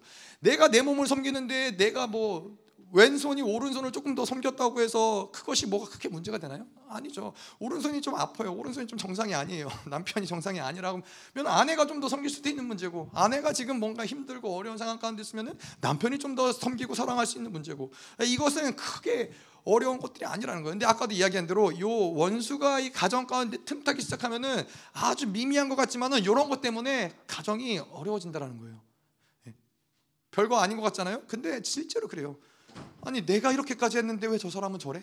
내가 이렇게까지 섬겼는데 왜 저 사람은 아무것도 안 해? 이것 때문에 늘 이 우리 가운데 꽂혀가지고 예, 서로를 어려운 마음으로 바라볼 수밖에 없는 예, 그런 것들이 있다는 것이죠. 자, 그래서 5장 31절. 그러므로 사람이 부모를 떠나 그의 아내와 합하여 그들이 한 육체가 될지니. 자, 이 31절이 아내를 사랑하고 남편이 아내를 사랑하고 아내가 남편에게 복종할 수 있는 실질적인 비밀이 무엇이냐? 바로 이 두 사람이 부모를 떠나서 한 육체가 된다. 뭐 한 지체, 한 몸이 된다. 뭐 그런 것인데 부모를 떠난다라는 것은 사실은 굉장히 중요한 부분이에요. 어, 하나님의 질서의 원리죠. 어, 부모를 뭐 어느 나라나 뭐 우리나라도 뭐 예전에는 좀 안 그랬지만은 보통 결혼을 하면은 출가 외인이잖아요. 예, 그래서 부모 그 무슨 얘기를 하냐면은 뭐 실질적으로도 이제는 결혼을 하면은 한 인격체로서 독립을 해서 부모의 영향력에서 독립을 해서 그 가정을 이끌 수 있는 어떠한 리더로서의 남편 남, 남편이라면 그런 리더로서의 그러한 이 정체성을 가져야 된다는 거예요. 근데 이거 영적으로도 이야기하면 그것이 무엇이 중요하냐면은 부모로서 독립을 하지 않은 상태, 영적인 상태를 가지고 있으면은 늘 그 부모 밑에서 받았던 영향력이 계속 나를 주장하고 있는 상태가 있는 거예요. 부모에게 받았던 상처, 부모에게 받았던 묶임 이런 것들이 나를 나에게 계속 영향력을 끼치고 있는 상태가 되면은 그러면은 남편과의 아내와의 관계도 이게 어려울 수밖에 없다는 것이죠. 왜냐하면 이게 서로가 서로의 어떤 서로를 배려해주고 서로를 섬겨주고 이러한 차원이 아니라 이 계속 그 가, 가족에게 묶였던 부모에게 묶였던 부모의 받았던 영향력 아래에서 서로가 서로를 대하기 때문에 훨씬 더 이 관계는 복잡해질 수밖에 없고 풀어나가기가 굉장히 어려울 수밖에 없다는 것이죠. 그래서 우리가 영성을 시작하고 어느 시간에 들어가면은 반드시 부모님의 어떠함을 뛰어넘어서 예, 하나님을 만나야 되는 거예요. 예, 그러지 않으면은 하나님을 보더라도 부모님의 이 영향력 아래에서 하나님을 볼 수밖에 없는 것이죠. 예, 아까도 이야기한 대로 우리가 남편을 보더라도 부모님의 영향력을 벗어나서 이 한 몸의 머리로서 한 가정의 리더로서 또 교회가 그리스도를 보듯이 그렇게 그렇게 부부의 관계가 맺어져야 되는데 이렇게 뭔가 매인 끈들이 가정에서 흘러오는 매인 끈들이 많으면은 그것이 굉장히 어렵다는 것이죠. 자, 그래서 이 우리는 그렇게 철저히 그래서 이 성경에서도 보면은 뭐 야곱의 이야기도 그렇고 뭐 이삭 같은 경우도 그렇고 부모님들이 뭐 돌아가셨을 때 그 인생의 흐름들이 많이 바뀌는 것이 보여요. 그 인생이 예전에는 유약하고 뭐힘뭐 이렇게 결정하지 못하고 이런 이러한 영향력 아래 있다가 이제 부모님이 돌아가거나 예. 뭐 그럴 뭐 뭐죠? 돌보는 엄마? 아, 뭐 하여튼 그 있잖아요. 진짜 엄마는 아니고 유모, 유모, 유모. 네. 유모가 돌아가 죽거나 이러고 이런 시간이 되면은 그때야 비로소 독립적인 개체로서 하나님을 만날 때에도 우리는 이 부모의 영향력 아래에 있는 상태로서 하나님을 온전히 만나기 어려워요. 하나님을 만나는 것도 독립적인 개체로서 하나님 앞에 하나님과 나로서 만나야, 만나야 되는 것이지 부모님 영향력 아래에 있어서는 항상 뭔가 이 온전치 못한 부분들이 있다는 것이죠. 자, 그래서 이 독립된 개체로서 우리는 하나님만을 철저히 의존할 수 있는 또 남편으로서는 한 가정을 이끌 수 있는 이러한 것들이 이 부모로서도 독립하는 것이 그렇기 때문에 중요하다는 거죠. 뭐 이게 실질적인 독립도 그렇지만은 어떤 영적인 차원에서의 독립, 예, 뭐 심리적인 차원에서의 독립도 중요하다는 것이죠. 그래서 이 이 뭐 요즘에도 그런 얘기는 별로 요즘엔 그런 얘기 별로 안 하지만은 우리나라에 한때 이 마마보이 뭐 이런 거 있잖아요. 이런 굉장히 굉장히 안 좋은 거죠. 그래서 제가 잘은 몰라도 이 그것도 좀 웃기긴 하지만은 어, 요즘에는 그렇다고 그러더라고요. 요즘 세상은 뭐 부모님께 너무 잘하는 효자는 결혼하기에 썩 좋은 상대가 아니라고 그러더라고요. 예. 마마보이 같은 기질이 있으면 사실 뭐 그렇겠죠. 효자라기보다는 마마보이 같은 기질이 있으면은 독립적인 개체가 아니라 다 엄마한테 물어봐야 되고 엄마 허락을 받아야 되고 이런 남편하고 살고 싶으시겠어요? 어, 괴로울 거 아니에요. 그럴, 그럴 수 없다라는 거죠. 자, 그래서 그리고 이렇게 그의 아내와 하파라. 하파라는 것은 똑같이 된다라는 게 아니에요. 똑같다라는 것이 아니에요. 우리가 교회를 이야기하면서도 얘기했지만은 서로가 다르지만은 조화롭게 연합이 된다는 거예요. 이것이 가정을 이루는 데 있어서 부부관계에 있어서도 굉장히 중요하다라는 거예요. 서로가 다르다라는 것을 인정해야 돼요. 아까도 이야기했지만은 이게 그런 거예요. 한 가정에서 부모님의 영향력 아래서 내가 평생을 그렇게 살아왔는데 그렇기 때문에 나는 그게 모든 거라고 생각을 하고 살아오는 거예요. 당연히 그렇게 살아가는 거라고 생각을 하고. 근데 이제 남편을 만나서 가정을 만나 가정을 꾸렸는데 예전에 내가 했던 부모님의 영향력 아래에서 했던 그 모습 그대로를 가지고 가정을 보고 남편을 보고 자녀들을 보면은 이게 행복할 수가 없는 거예요. 그래서 저 사람은 다른 가정 가운데서 다른 부모님 밑에서 자랐기 때문에 다를 수밖에 없다라는 것을 인정을 해야지만 비로소 뭔가를 이제 만들어갈 수 있는 근간이 되는 거죠. 그렇게 서로가 다름을 인정하고 살아가다 보면은 그러면 이제 두 독립적인 개체가 서로 닮아가면서 조화를 이루는 가정을 만들어 가게 되는 것이죠. 자, 그래서 5장 32절, 33절 같이 보면요. 이 비밀이 크도다. 나는 그리스도와 교회에 대하여 말하노라. 그러나 너희도 각각 자기의 아내 사랑하기를 자신같이 하고 아내도 자기 남편을 존경하라. 자, 이게 남편과 아내의 관계를 이야기했는데 자, 여기서 말하는 이 비밀이 뭐냐? 아내와 남편 그리고 교회와 주님의 관계가 같다라는 거예요. 이게 좀 그래서 지금까지는 실질적으로 남편과 아내의 관계는 어때야 되느냐? 뭐 남편은 아내를 사랑하고 아내는 남편을 존중하고 이게 굉장히 어, 중요하죠. 바울이 이러한 관계를 이야기하는 건 맞는데 이거를 뒤집어 까보면은 그런 거죠. 아내와 남편이 마땅히 일해야 된다면은 교회와 주님의 관계는 마땅히 또 일해야 된다. 이것을 어, 바울은 계속 얘기하고 싶었던 거예요. 근데 한 가지만 제가 예전에 보니까는 우리 한국 사회에서 보면은 그렇잖아요. 이 한국 아줌마들이 굉장히 드세잖아요. 거세고 드센 아줌마들이 많으시잖아요. 막 이렇게 시장 같은 데 가보면은 굉장히 드센 분들이 많으시잖아요. 근데 이런 것들이 그냥 아, 한국 사회가 특별히 그래서 그런 게 아니라 이거는 남편들이 회개해야 될 것인 거죠. 아, 왜 그러냐? 제가 이제 이걸 언제 깨달았냐면은 예전에 이스라엘에서 랍비가 왔어요. 랍비가 오셨는데 다들 깜짝 놀란 건 뭐냐면은 이 랍비가 이제 그 사모님이 같이 온 거죠. 사모님이 왔는데 뭐 연세가 뭐 아주 어린 분들은 아니시죠. 뭐 랍비도 그렇고 뭐 60세 이상 나이가 드실 만큼 드셨지만은 아내분은 이렇게 항상 이렇게 뭐죠? 이 모자를 쓰는데 이렇게 약간 이렇게 창이 있는 모자 있잖아요. 그 무슨 어, 산 이렇게 나들이 갈 때 쓰는 그런 모자를 항상 쓰시고 양산을 드시고 치마를 입으시고 그러고 항상 다니시면은 랍비가 항상 어, 계단 내려갈 때 손을 잡아주고 문을 열어주고 항상 아내한테 뭐 괜찮냐고 물어보고 막 어지간한 거예요. 그래서 막 도대체 왜 저러 왜 저렇게까지 저러나 사람들이 남자들은 이제 그런 생각을 했죠. 근데 아내가 이 사모님이 너무 여성스러운 거예요. 아까도 얘기했지만은 막 이런 것도 그렇고 말 말하는 것도 그렇고 너무 여성스러운데 이제 그때 누군가 그러더라고요. 이 그 사모님이 왜 이렇게 여성스러울 수 있는지 아냐고. 그거는 남편이 사랑해 줬기 때문에 그 아내가 원래 그 여자의 여성다움을 유지할 수 있는 거라고. 근데 이제 어떻게 돼요? 이제 한국 사회 같은 경우 어떻게 돼요? 이제 남편이 가정을 돌보지 않고 아내를 돌보지 않고 그냥 자기 멋대로 자기 신나게 사회생활하고 술 마시고 뭐 이러다 보면은 아내는 어떻게 돼요? 아내는 거세지는 거예요. 살아남아야 되니까 이 생활을 유지해야 되고 자녀를 돌봐야 되고 해야 되니까 는 아내는 드세질 수밖에 없는 거예요. 남편이 왜 우리 아내는 이렇게 드센가라고 생각을 하시면은 회개하셔야 되는 거죠. 네. 음. 저희 아내도 저희 사모님도 제가 모자 하나 사드리고 양산 하나 사드리고 해야겠네요. 이건 근데 중요한 거예요. 남편이 아내를 사랑하지 않기 때문에 일어나는 일들이라는 거죠.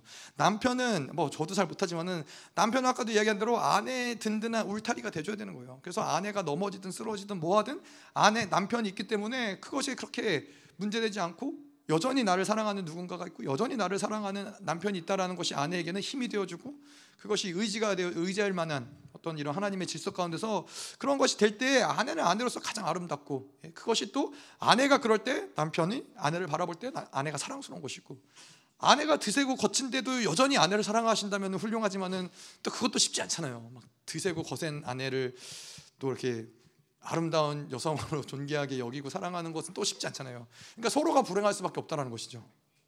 자, 어쨌건 자 그래서 이 비밀이 크도다라고 얘기했는데 어, 분명히 이 남편과 아내의 근본적인 관계를 이야기하기 위해서 교회와 주님의 관계를 이야기하는 거죠 사도 바울이.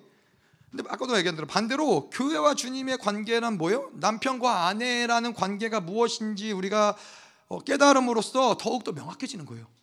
이 마찬가지인 거죠. 거꾸로나 이렇게 보나 저렇게 보나 마찬가지인 건데 자 근데 이런 거죠. 이해 하나님 사도 바울이 어, 교회와 주님의 관계를 굳이 이해시키기 위해서 어떤 비유로서 이런 이야기를 했느냐? 뭐 그럴 수도 있지만은 한 가지 더 보자면은 하나님을 하나님이 자신을 아버지라고 부르세요.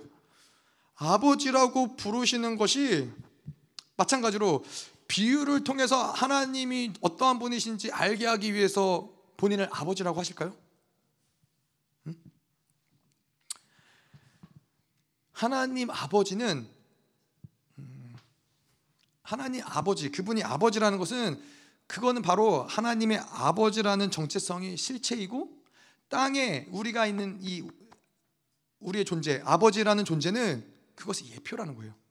마찬가지로 이 우리가 이 땅의 성막 있잖아요. 히브리서에 보면은 땅의 성막은 하늘에 있는 성, 성막의 모델이라고 그래요. 예표라고 그래요. 자, 그럼 뭘 얘기를 하냐면은 하나님 아버지는 원래 인간을 낳으시고 인간을 사랑하시는 그 아버지의 모습을 가진 것이 하나님의 온전한 정체성인데 하나님이 그 실체를 우리에게 예표로 주신 거예요. 그래서 우리를 아버지를 하나님의 마음을 알게 하기 위해서 하나님의 그 어떠한 이 사랑을 알게 하기 위해서 이 예표로서 아, 버지와 아들의 관계를 허락하시고 그 온전한 아버지와 아들의 관계를 통해서 하나님을 알 수 있고 또 자기가 누구인지를 알 수 있는 것이죠. 자, 그래서 부부의 관계도 그러한 측면에서 봤을 때는 그렇다라는 거예요. 땅의 부부의 관계, 하나님이 결혼이라는 제도, 땅이란 이 부부라는 관계가 언제부터 시작이 됐어요? 아담과 하와가 시작이 되면서 하나님이 인간을 창조하시면서 아담에게 하와라는 짝을 주시면서 두 사람이 하나가 되어서 살아가기 시작을 했죠. 이것은 무엇이냐면은 하나님이 교회와 그리스도와 하나됨의 이 연합 연합의 예표로서 부부 관계를 남편과 아내를 어, 주셨다는 거예요. 자, 근데 이게 왜 중요해요? 뭐, 뭐가 예표고 실체고 뭐가 중요해요? 어. 예표와 모형을 만들 때는 그렇죠. 우리가 뭐 예를 들어서 어, 63 빌딩의 모델을 만들었는데 63 빌딩의 모델이 63 빌딩하고 하나도 똑같이 안 생겼어요. 그러면 그게 무슨 63 빌딩의 모델이에요? 그렇지 않잖아요. 근데 이 예표라 예표라고 하고 모델이라고 하는 것은 무엇이냐면은 그 실체의 모습을 그대로 어, 가지고 있는 것이 뭐 그게 하늘에 있는 것이고 땅에 있는 것이고 사이즈는 다를 수 있지만은 그 본질적인 모습은 똑같다라는 거예요. 그래서 예표와 그 모형은 실체를 따라가야 된다는 것이죠. 그래서 다시 말해서 우리의 부부의 관계는 본질적으로 무엇을 따라가야 되느냐? 교회와 그리스도의 관계를 그대로 따라가야 되는 것이 올바른 모습이라는 거예요. 자, 그래서 이 예표를 통해서 남편과 아내가 뜨겁게 사랑을 할 때 이 말씀대로 뜨겁게 사랑을 하고 아내가 남편에게 뜨겁게 신실하게 복종을 할 때 뭘 하는 거예요? 실체를 깨달아 아는 거예요. 아, 교회란 이런 것이구나. 아, 하나님이란 이런 것이구나. 그때야 비로소 이것을 깨달아 아는 거예요. 우리가 이 말씀을 통해서 머리를 통해서 이해하고 뭐 깨달을 수 있지만은 실질적인 관계를 통해서 아버지와 아들이라는 관계를 통해서 남편과 아내라는 관계를 통해서 하나님과 우리와의 관계가 어떤 것인지를 깨달아 알길 원하시는 거예요. 자, 그래서 우리가 이러한 올바른 예표가 있죠. 남편과 아내 정말 뜨겁게 사랑하고 올바른 아름다운 모습을 가진 가정에 대한 올바른 예표가 있으면은 이 실체에 대한 기대감이 있다는 거예요. 믿음이 생긴다는 거야. 그 땅의 모형을 보면서 땅의 이 뭐죠? 이 성막, 땅의 성막의 모형을 보면서 아 하늘의 성막이 이럴 것이구나. 아 하늘의 성소가 이럴 것이구나. 아 이 땅의 성막에서 이 임재하시는 하나님의 임재의 이 영광이 이렇게 큰데 이 하늘 성막에 있는 하나님의 영광 얼마나 클까? 이러한 아, 이 하늘 나라에 대한 보이지 않는 세계에 대한 어떤 이 기대감과 이 믿음이 생기는 것이죠. 근데 마찬가지로 남편과 아내가 올바른 관계로서 서로 사랑할 때 신부 대신 아, 신랑 대신 예수 그리스도와 있는 우리가 얼마나 뜨겁게 사랑하고 얼마나 아름다운 것일지를 실제로 몸소 어, 그것을 경험하고 기대하고 믿음을 가질 수 있다라는 측면에서 실체와 이 예표라는 것이 중요하다는 것이죠. 자, 그래서 이 교회의 비밀을 이 반대로 좀 볼게요. 아까도 이야기한 대로 이 부부의 실질적인 관계를 통해서 지금까지는 말씀을 쭉 봤다면은 뒤집어서 어, 부부의 관계라는 것이 도대체 하나님과 우리의 관계, 그리스도와 교회의 관계를 어떻게 드러내느냐? 어, 이거를 좀 반대로 좀 볼게요. 자, 그래서 이 에베소서 5장 30절 아까 봤던 말씀인데 우리는 그 몸의 지체임이라 31절에 그러므로 사람이 부모를 떠나 그 아, 그의 아내와 합하여 그 둘이 한 육체가 될지니 이 비밀이 크도다 나는 그리스도와 교회에 대하여 말하노라 아, 비밀이라고 얘기했죠 이 비밀이 뭐예요 그리스도와 교회에 대해서 이야기하고 남편과 아내가 아니라 남편과 아내에 대해서 얘기하지만은 이거는 바로 교회와 그리스도에 대한 관계에 대해서 이야기하는 것이다 자, 창세기를 보면은 우리가 창세기부터 시작을 좀 해보면은 창세기 보면 그래요. 아담과 하와를 하나님 창조하셨어요. 자, 그런데 이 하나님이 모든 만물들을 창조하실 때 동물들을 창조하실 때 하나님이 인간을 창조하신 방법과 다른 방법으로 창조하셨어요. 동물들은 다 쌍으로 수컷과 암컷을 쌍으로 창조를 하셨다는 것이죠. 근데 유독 인간만은 아담을 먼저 만드시고 하와를 나중에 만드셨어요. 자, 그러면은 음, 그러셨죠. 아담을 보시고선 하나님이 홀로 있는 것이 좋아 보이지 않으셨기 때문에 하와를 만드셨죠. 근데 원래 그럼 하나님이 하와를 만드실 생각이 없으셨을까요? 아담 혼자 살게 생각을 하셨던 걸까요? 여자가 필요 없다고 생각을 하셨을까요? 네, 그런 게 아니라는 거예요. 자, 아담을 하나님이 재우시고 그 갈비뼈로 이제 뼈를 뽑아다가 여자를 만드시죠. 뭐 그래서 뭐 그런 얘기가 있어요. 뭐 남자는 어, 팔아봐야 어, 흙값밖에 안 나오지만은 여자는 뼈로 만들어졌기 때문에 훨씬 더 비싸다. 훨씬 더 나중에 나온 좋은 버전이다. 뭐 이런 얘기들도 있더라고요. 뭐 그렇게 해서 여자분들이 행복하시다면 뭐, 예, 예, 뭐 그렇습니다. 그런데 하나님이 갈비뼈를 떼다가 만드시고서는 아담이 가와를 보고 뭐라 그래요? 내 뼈 중에 뼈고 내 살 중에 살이라. 아 이게 되게 중요한 거예요. 음. 자 오늘 말씀에도 보면 부모를 떠나 아내와 합하여 한 몸을 이루리라 한 육체가 된다라고 얘기를 하는 거예요. 원래 부부의 관계는 둘이었는데 하나가 되는 것이 아니라 하나였는데 둘이 됐기 때문에 하나라는 거예요. 교회와 그리스도 하나님과 우리의 관계가 그렇다는 거예요. 그래서 하나님이 우리 뭐라고 그래요? 하나님의 형상으로 지은 바 되었다라는 거예요. 하나님의 형상으로 지은 바 되었기 때문에 아담과 하와가 그렇듯이 우리의 부부 관계가 그렇듯이 우리는 하나라는 거예요. 왜 에베소서에서 계속 우리가 말씀을 받지만은 2장에서부터 받지만은 이방이 멀리 있던 이방이 하나님께 나아갈 수 없는 이 죄인들 그러한 사람들을 계속 하나님이 가까이 가까이 연합을 시키고 하나로 만들고 왜 그러느냐? 원래 본질상 하나님과 그들은 하나였기 때문에 원래 교회와 하나님은 하나이기 때문에 그렇다는 거예요. 그래서 그리스도가 교회를 보면서 내 뼈 중에 뼈, 내 살 중에 살이라. 예. 원래 한 몸이라는 것이죠. 음. 그렇기 때문에 이, 이 아담과 하와의 특징이 뭐예요? 서로가 벌거벗고 있으나 부끄럽지 않다라는 거예요. 어, 왜 그래요? 한 몸이니까 예. 한 몸이니까 서로가 부끄럽거나 숨길거나 가릴 것이 없다는 거예요. 하나님과 우리와의 관계도 한 몸이기 때문에 그렇다는 거예요. 우리가 하나님께 무엇을 가려야 되거나 하나님 앞에서 부끄럽거나 숨기거나 숨어야 되거나 그래야 할 만한 어떠한 이유도 있지 않다는 거예요. 자, 그런데 그렇기 때문에 이 성경에서 나오는 하나의 중요한 줄기는 무엇이냐면은 이렇게 하나님이 아담과 하와를 이제는 뼈를 떼다가 둘을 만드셨는데 이제 이 둘을 하나로 만드시는 거죠. 이 다시 말해서 성경에서 중요한 한 줄기는 결혼이라는 거예요. 예. 그 복음서에도 결혼에 대해서 이야기가 나와 있고 요한계시록에서도 결국에는 이 신부가 나오고 하나 되는 것을 이야기하는 것이죠. 음. 그래서 원래 하나였던 하나님의 형상대로 창조함을 받은 하나님의 거룩한 신부가 다시 하나님과 연합되어지는 하나 되어지는 것이 성경에서는 중요한 흐름 중에 하나라는 것이죠. 그래서 교회는 교회는 그냥 어떠한 아, 이 세상에 있는 종교의 어떠한 단체 이런 것이 아니라 우리는 동물에서 취한 바가 된 자들이 아니라 하나님의 형상에서 어, 나타난 자들이라는 거예요. 하나님이 예수 그리스도가 우리를 보시고 너는 내 뼈 중에 뼈요 살 중에 살이라라고 얘기하는 그런 존재라는 것이죠.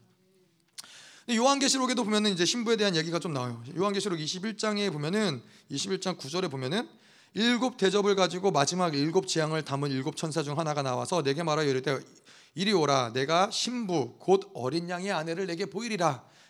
사도 요한에게 이제 환상 가운데서 이야기하는 거죠. 내가 어린 양의 아내 예수 그리스도의 아내를 너한테 보이리라.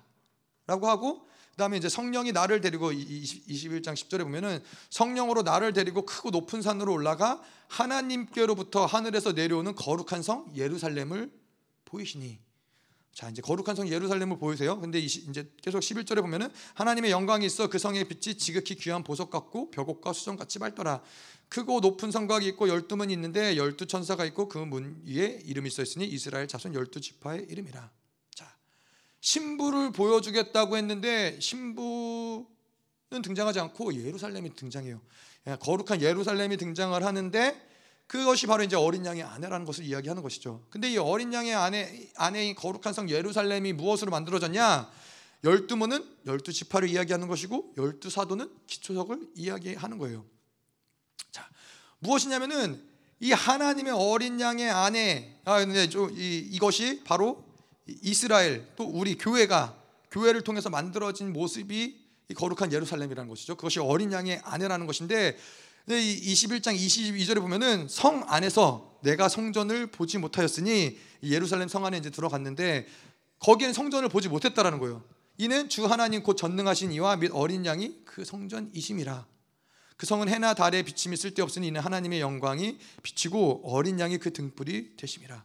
자, 다시 말해서 뭘 얘기하는 거냐면은 이 요한계시록의 마지막 때 어린 양의 신부를 보여주는데 거룩한 성 예루살렘이 내려와요. 근데 그것이 바로 이스라엘 이야기하는 것이고 그것이 바로 교회를 이야기하는 것인데 근데 그 안에 뭐가 있어요? 그 안에 성전이 있어야 되는데 성전이 있지 않고 어린 양과 하나님이 그곳에 거하신다라는 거예요. 다시 말해서 무엇이냐면은 이스라엘과 교회와 하나님은 하나라는 거예요. 예. 마지막 때의 모습도 다시 그 교회와 예수 그리스도가 하나 된 모습으로 이 요한계시록이 어, 마무리한다는 것이죠. 그래서 그 안에서 예루살렘의 성 안에서 하나님이 이 해와 달이 필요 없을 정도로 강력한 영광이 비춰지는 것. 예, 어린 양이 그 등불이 되주시는 것이 마지막 때의 모습인데 이것이 바로 또 에베소서 이야기하는 한 세 사람의 모습이라는 것이죠. 자, 그래서 남편과 아내는 한 몸이다. 이 결코 작은 내용이 아니라는 거예요. 그냥 우리가 결혼했으니까 이제 우리 하나지. 어, 머리가 파, 흰머리 아니죠 검은 머리가 팥뿌리가 될 때까지 그냥 같이 사는 거지. 그게 아니라 남편과 아내가 한 몸인 것은 마치 하나님과 교회가 한 몸인 것처럼 어, 분리할 수 없다라는 거예요. 성전을 이루는 것이 하나님인데 그 성전을 이루는 그 예루살렘 성을 이루는 재료가 또한 우리기 때문에 하나님과 우리를 뗄래야 뗄 수가 없는 존재라는 거예요. 분리시킬래야 분리시킬 수가 없는, 없는 존재라는 거예요. 근데 그것을 또 예수님은 어떻게 나타내셨어요? 예수님이 복음서 요한복음에 보면은 내가 아버지 안에 거하고 아버지가 내 안에 거하고 내가 너희에게 이르는 말은 내가 하는 말이 아니라 아버지가 내 안에서 하시는 말씀이라. 이것이 계속 이 뭐죠? 생명 교류의 상태. 그가 내 안에 계시고 내가 그리스도와 함께 십자가에 못 박혀 죽었난 이젠 내가 사는 것이 아니요 내 안에 그리스도께서 사시는 것이라. 이것은 계속해서 성경에서 뭘 얘기하는 거예요? 그리스도 하나님과 아들이 하나인 것처럼 아버지와 아들이 하나인 것처럼 너희와 내가 하나라는 거예요. 그것이 하나님이 가지신 원래 하나님이 아담을 창조하시고 하나님이 가지고 계셨던 계획이 바로 이 교회를 그리스도의 아름다운 신부로 맞아서 다시 연합되고 완전해지는 하나의 모습을 만드는 것이 그것이 바로 이 성경에서 말하고 있는 결혼 또 아내와 남편의 모습이라는 것이죠. 자 그래서 우리의 연합도 그런 것이죠. 예, 우리의 연합도 우리가 교회가 왜 중요하냐? 어, 교회가 어린 양의 신부이기 때문에 교회가 중요하다는 거예요. 그래서 우리가 무엇을 하든 간에 교회를 벗어나서 생각 하고 벗어나서 뭔가 말하는 것이 벗어나서 뭔가 삶을 살아가는 것이 아니라 교회와 나는 하나가 되어지는 것이죠. 그 마치 이스라엘은 이스라엘의 출애굽 시대의 성막을 따라서 살았잖아요. 이스라엘은 성막 중심의 성전 중심의 어, 삶이었어요. 그것은 무슨 얘기냐면은 성 이제 이스라엘이 쭉 장막을 이제 장, 한 장소를 정하고 장막을 다 이렇게 설치를 하죠. 그리고 어느 순간 이제 이스라엘이 떠나야 될 때면은 가장 먼저 성전을 이동을 시키죠. 그러면 이제 그 이스라엘 백성들이 나머지 모든 자기의 것들을 가지고 성막이 이동하는 대로 성전이 이동하는 대로 그들도 함께 이동한다는 거예요. 성전 중심의 삶이었기 때문에 이스라엘과 성전, 이스라엘과 성막을 따로 분리해서 얘기할 수 없다는 거예요. 성막은 이렇지만 이스라엘은 이래. 나는 이래. 이것이 아니라 성막, 성전이 곧 하나님이고 하나님이 곧 이스라엘이고 이스라엘이 바로 나였다는 거예요. 이것을 분리시켜서 이스라엘은 생각하지 않았다는 거예요. 다시 말해서 우리도 마찬가지로 교회와 내가 따로 분리시켜서 생각할 수 없다는 거예요. 뭐 지금 이 시대에서 말하는 그런 종교 생활하는 교회, 아 교회는 교회고 나는 내 삶은 내 삶이고 그렇지 않다라는 거예요. 교회에서 전포되는 말씀을 통해서 하나님이 내 삶을 조명시키시고 내 삶을 인도하시고 이끌어가는 것이 교회와 교, 나의 교회됨의 올바른 모습이라는 것이죠. 그렇기 때문에 한 가지 우리가 말씀을 들을 때에도 개인으로 듣는 것이 아니라 교회로 듣는다는 거예요. 내가 이 교회 가운데서 예배를 드릴 때에도 개인으로 드리는 것이 아니라 교회로 예배를 드린다는 거예요. 예. 이것이 바로 이 교회됨을 만들어가는 모습인 것이죠. 예. 자, 그래서 이 우리의 연합은 어, 아까도 얘기했지만은 이 하나님은 한 분이시죠. 삼위일체 하나님은 한 분이세요. 삼위일체 하나님은 늘 그분의 삼위의 하나님이 역동적으로 함께 움직이시고 하나님 아버지 아버지 하나님이 생각하시는 것과 아들 예수님이 생각하시는 것과 성령 하나님이 생각하시는 것이 조금이라도 일치되지 않는 부분이 없으시고 모두가 다 같은 마음으로 서로가 서로를 존중해 주시고 삼위의 하나님이 늘 함께 교류하시고 태초 전부터 그분은 늘 함께 계셨고 늘 서로가 서로 안에 계시고 그러셨는데 이제는 이 교회를 신부로 삼는다는 건 뭘 얘기하는 거예요? 이제 그 삼위의 하나님의 연합 가운데로 교류 가운데로 우리를 부르신다는 거예요. 그래서 우리를 부르셔서 그 이 삼위의 하나님의 교제 가운데 우리가 더불어서 함께 교제를 나누는 그 특권과 존귀를 교회가 부여받는 거예요. 결코 작은 것이 아니죠. 예, 이 신의 세계에서 뭐 신이라고 하면 하나님 외에 다른 신은 없지만은 이 하나님의 세계에서의 우리가 감히 인간으로서 참여할 수 없는 영역에 하나님이 우리를 초대하신 거예요. 그분들과 함께 교제하고 그분들과 함께 연합되어지는 그것이 바로 하나님의 인간을 교회를 그리스도가 교회를 사랑하시는 그 사랑의 극치라고 얘기할 수 있는 거죠. 예. 완벽한 연합, 완벽한 하나된 가운데로 우리를 부르시는 거죠. 그래서 요한복음 14장 20절, 20절에 예수님 뭐라고 그러시냐면은 그날에는 내가 아버지 안에 너희가 내 안에 내가 너희 안에 있는 것을 너희가 알리라. 이것이 마지막 때 이제 예수 그리스도가 오시고 어린 양의 혼인 잔치 가운데 우리가 그분과 연합되어지는 아, 모습이 우리가 이 예표로 쌓을 수 있는 게 뭐예요? 남편과 아내의 관계라는 거예요. 남편과 아내의 관계가 결코 결코 소홀히 여길 수 있는 관계가 아니라는 것이죠. 예. 자, 그렇습니다. 자, 그래서 넘어가죠. 6장 1절에서 4절까지는 자녀와 부모의 관계에 대해서 이야기를 하는 것이죠. 음. 자, 자녀들은 뭐라고 돼 있어요? 자녀들아 주 안에서 너희 부모에게 순종하라. 예. 그리고 두 번째로 2절 3절에 보면은 내 아버지와 어머니를 공경하라. 이것은 약속 있는 첫 계명이니 이로써 내가 잘 되고 땅에서 장수하리라. 부모님에게 순종해서 땅에서 잘 안 되는 자녀를 성경에서는 본 적이 없다. 부모에게 순종하고 부모를 공경하는 자녀들은 땅에서 장수하고 땅에서 잘 된다라는 거예요. 아, 이것도 하나님의 질서가 그렇다는 거예요. 뭐 부모가 얼마나 올바르냐, 부모가 얼마나 정상적이냐 이런 걸 떠나서 자녀로서는 마땅히 부모를 향해서 가져야 될 마음은 공경의 마음이고 순종의 마음이라는 것이죠. 자 그런데 이 어... 그렇죠. 어... 제가 이 말씀을 보면서 저는 저는 그랬어요. 자녀는 부모에게 순종하라. 그럴 때는 이제 무슨 생각을 했냐?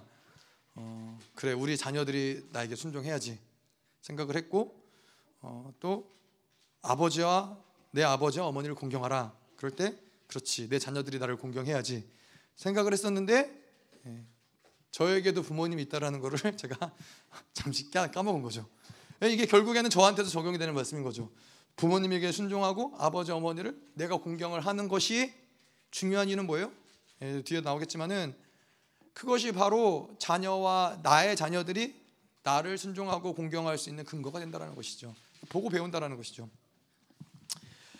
자, 근데 이제 여기서 보면 아비들아 너의 자녀를 어, 이제 자녀와의 관계죠. 이건 원래 그 2절, 3절, 1절, 2절, 3절은 부모와의 관계, 나와 부모와의 관계를 이야기하는 것이고 이제 4절부터는 이제 자녀와의 관계를 이야기하는 거예요. 아비들아 너희 자녀를 노엽게 하지 말고 오직 주의 교훈과 훈계로 양육하라. 아. 이한 가정의 가장으로서 어려운 건 뭐예요? 아내도 사랑해야 되고 자녀도 사랑해야 되는 거예요. 어. 뭐 어려움이라면 어려움이겠지만은 뭐 마땅히 어, 마땅히 행해야 될 바인 것이죠. 근데 이 아버지가 그래서 이 중요한 것은 뭐냐면은 아비들은 자녀의 양육에 책임이 있다라는 거예요. 어. 그 어떤 이 그 교도소에서 사역을 하시는 분이 이야기가 그렇더라고요. 교도소에 수감된 수감자들 중에서 아버지를 미워하지 않는 수감자는 단 한 명도 존재하지 않는다고. 결국엔 뭘 얘기하는 거예요? 그들이 그렇게 죄를 짓고 교도소에 가는데 중요한 역할을 했던 거는 무너진 아버지와의 관계, 깨진 아버지와의 관계, 아버지에게 올바른 양육을 받지 못하고 사랑을 받지 못한 것이 그러한 영향을 줬다라는 것이죠. 아버지가 어, 잘못되는데 어, 자식이 잘 되는 경우가 뭐 있을 수 있겠죠. 근데 많지 않다는 거예요. 아버지가 막 도박에 빠지고 노름에 빠지고 술 마시고 아내를 때리고 이러는데 그 밑에서 어, 온전하게 아름답게 자식이 자라나는 것은 쉽지 않다는 거예요. 그런 경우가 거의 없다는 거예요. 다시 말해서 뭘 얘기하냐면은 아버지의 책임은 가정에서 아이들을 양육해 뭐 이렇게 뭐 소소한 것을 돌보기는 어렵겠죠. 하지만은 아, 적어도 아버지에게 아이들을 향한 책임을 져야 되는 그 책임감을 아버지는 늘 인식하고 인지하고 가지고 그, 그 책임감을 가지고 아이들을 대하, 대하는 게 중요하다는 거예요. 음. 어, 특별히 목회자들에겐 어, 그런 것들 있죠. 그 목회자 자녀들에게 이 상처가 있단 말이에요. 목회자 자녀들을 뭐 다른 뭐 그냥 일반적인 사람들 일반적인 가정에서 일반적인 자녀들에게도 다 상처가 있겠지만은 목회자들의 자녀가 갖는 특별한 상처는 무엇이냐면은 어, 아버지이지만은 목사님인 거죠. 예. 그뭐그 아내도 마찬가지죠. 남편이지만은 목사님인 거예요. 그러니까는 아버지로 아버지가 아버지로서의 역할을 충분히 다 하기보다는 목사로서 어, 자녀들을 대하고 목사로서 그렇게 존재로서 살아가는 부분들이 많다 보니까는 사실은 목회자 자녀들은 아버지는 없고 예, 목사님만 있는 그런 상태로 자라나는 아이들이 많이 있는 거죠. 그게 상처가 되는 것이고 또한 어떻게 돼요? 이 아버지가 목회자인데 목회자가 이 교회를 이끌어 가다 보면은 어, 뭐 그런 거죠. 뭐 저희는 아직은 어리 아이들이 어리기 때문에 그렇진 않지만은 성도들에게 어, 본이 되어 예, 성도들의 자녀들에게 본이 돼야 되고 모델이 돼야 되고 모범이 돼야 되니까는 예, 이 아이들은 항상 부모님에게 그런 얘기를 어, 너희들이 목사 자녀인데 어, 그렇게 살면 되겠냐? 이런 걸 하면 되겠냐? 뭐 그런 얘기를 아무리 해도 할애들은 다 하긴 하던데 예. 근데 이런 것들이 이제 이 자녀들에게는 부담감이 되는 것이죠. 그리고 이제 뭐 그런 얘기 하더라고요. 제가 이제 목회자 자녀들하고 한번 얘기를 하다 보니까는 이제 아버지가 목회자기 때문에 아, 버지는 이제 목회자들은 믿음으로 살려고 애를 쓰잖아요. 믿음으로 살려고 애를 쓰는데 자녀들은 아버지의 믿음 만치의 믿음이 없는데도 불구하고 늘 아버지의 믿음 되지 않는 믿음을 가지고 살아야 되는 그걸 쫓아가려고 늘 고통당할 수밖에 없는 그러한 영역들이 목회자 자녀들에게는 어려운 것이죠. 내가 믿음에 대해서 그 믿음의 일을 행하면 문제가 안 되는데 내 믿음과 상관없이 부모님의 믿음을 따라서 그렇게 살려고 하니까 예, 뭐 쟤네들이 광주 오고 싶어서 왔겠어요. 그냥 가야 된다 그러니까 왔겠죠. 아, 물론 감사한 거는 뭐 그럼에도 불구하고 아이들이 예, 예, 행복하니까 순종도 잘 하겠죠. 예. 네, 그래서 하여튼 그렇다라는 것이죠. 그래서 이 양, 양육의 자녀의 양육의 책임이 아버지에게 있다라는 것이 사실은 중요해요. 이, 이 사회를 살아가다 보면 사실 아이들의 양육 문제까지 어, 관심 있게 책임지는 아버지들이 정말 흔치 않잖아요. 직장 생활하고 돈 벌고 사회 생활 하다 보면은 자녀들이 어떻게 크는지 알지도 못하고 아, 그런 것이 참 마음이 아픈 거죠. 예, 제가 아이들을 네 명을 낳고서는 감사한 게 뭐였냐면은 뭐 지금도 온전한 아버지라고 얘기하기 어렵지만은 아이들을 첫째, 둘째 날 때까지는 어, 그리고 얘네들이 자랄 때까지는 아버지라는 존재가 뭔지 아버지의 역할이 뭔지 잘 모르고 허둥대다가 첫째, 둘째가 어느 순간 다 커버리는 거예요. 그런데 이제 셋째, 넷째가 있다 보니까는 셋째가 나고 넷째가 생기다 보니까는 아, 이게 그때야 비로소 깨달아지는 것들이 있는 거예요. 아버지로서 부성애나 이런 것들은 사실은 제가 볼 때는 여자들은 달라요. 여자들은 첫째 아이를 낳을 때부터 뵐 때부터 모성애가 있더라고요.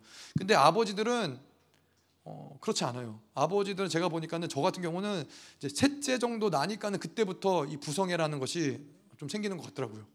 그러니까는 만약에 셋째를 안 낳았으면은 그냥 아이들을 사랑하거나 양육하거나 아이들 향한 마음을 알아주기도 전에 아이들은 그냥 어느 순간 쑥 커버려 갖고 아이들한테 그런 것들을 해주지 못하고 살아가는 것이죠. 그런 면에서는 참 네 명을 낳은 것이 참 어떤 측면에서 감사하긴 한데 음, 이제는 충분히 알 것 같아요. 이제는 충분히 알 것 같고 예. 여섯 명 난 집은 진짜 대단 대단합니다. 예. 모성애와 부성애가 얼마나 특출나겠어요. 자, 어쨌건 그래서 이 자녀의 양육의 기준은 무엇이냐? 노엽게 하지 말라는 거예요. 자녀를 노엽게 하지 말라. 노엽게 부모가 혼낸다고 노여하면은 안 되죠. 근데 성경에서는 자녀를 노엽게 하지 말라는 건데 노엽게 하지 말라는 게 무슨 뜻이냐? 음, 그거는 언제 아이들이 노여워지냐? 언제 아이들 정말로 안에서 분노하냐면은 억울할 때 그리고 자기의 마음이 헤아려지지 않았을 때 그런 거 있잖아요. 내가 잘못한 거 없는데 부모님 무조건 네가 네가 그래서 그래.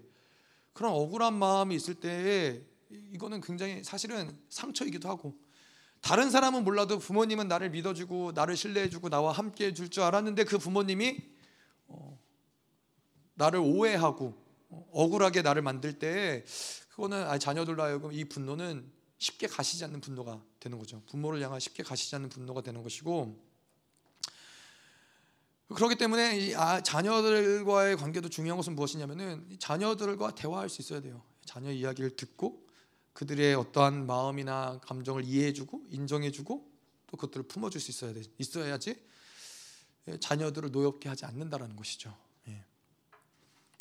참 그러기가 쉽지 않은 경우들이 있죠. 아이들을 훈계한다, 가르친다, 어, 뭐 그러한 측면에서 때로는 아이들의 이야기를 듣기도 전에 그들의 억울한 어떤 부분들을 듣기도 전에 그냥 아이들에게 강압적으로 뭔가를 이야기할 때도 있고.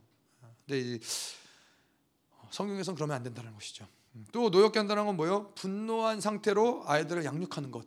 이것이 또 아이들을 자녀들을 노엽게 한다는 거예요.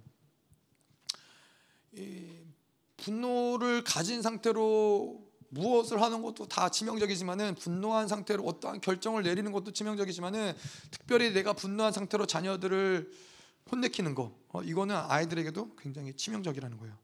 왜냐하면 이 아이들이 그러한 순간에 어, 어떠 어떠한 영의 역사 가운데 있어요? 두려움의 역사 가운데 있다라는 거예요. 두려운 영의 역사 가운데 있다라는 거예요.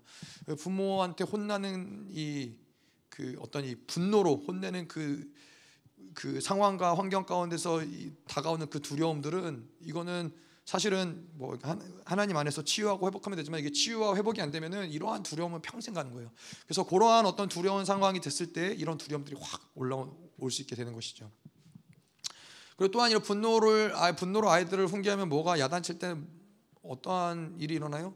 내 안에 있는 분노가 전이가 되는 것이죠 아이들에게. 그래서 화가 많은 집안에 화가 많은 부모 밑에서 자란 아이들도 그 안에서 이제 어마어마한 분노가 같이 있는 것이죠. 같이 전이 되기 때문에. 음.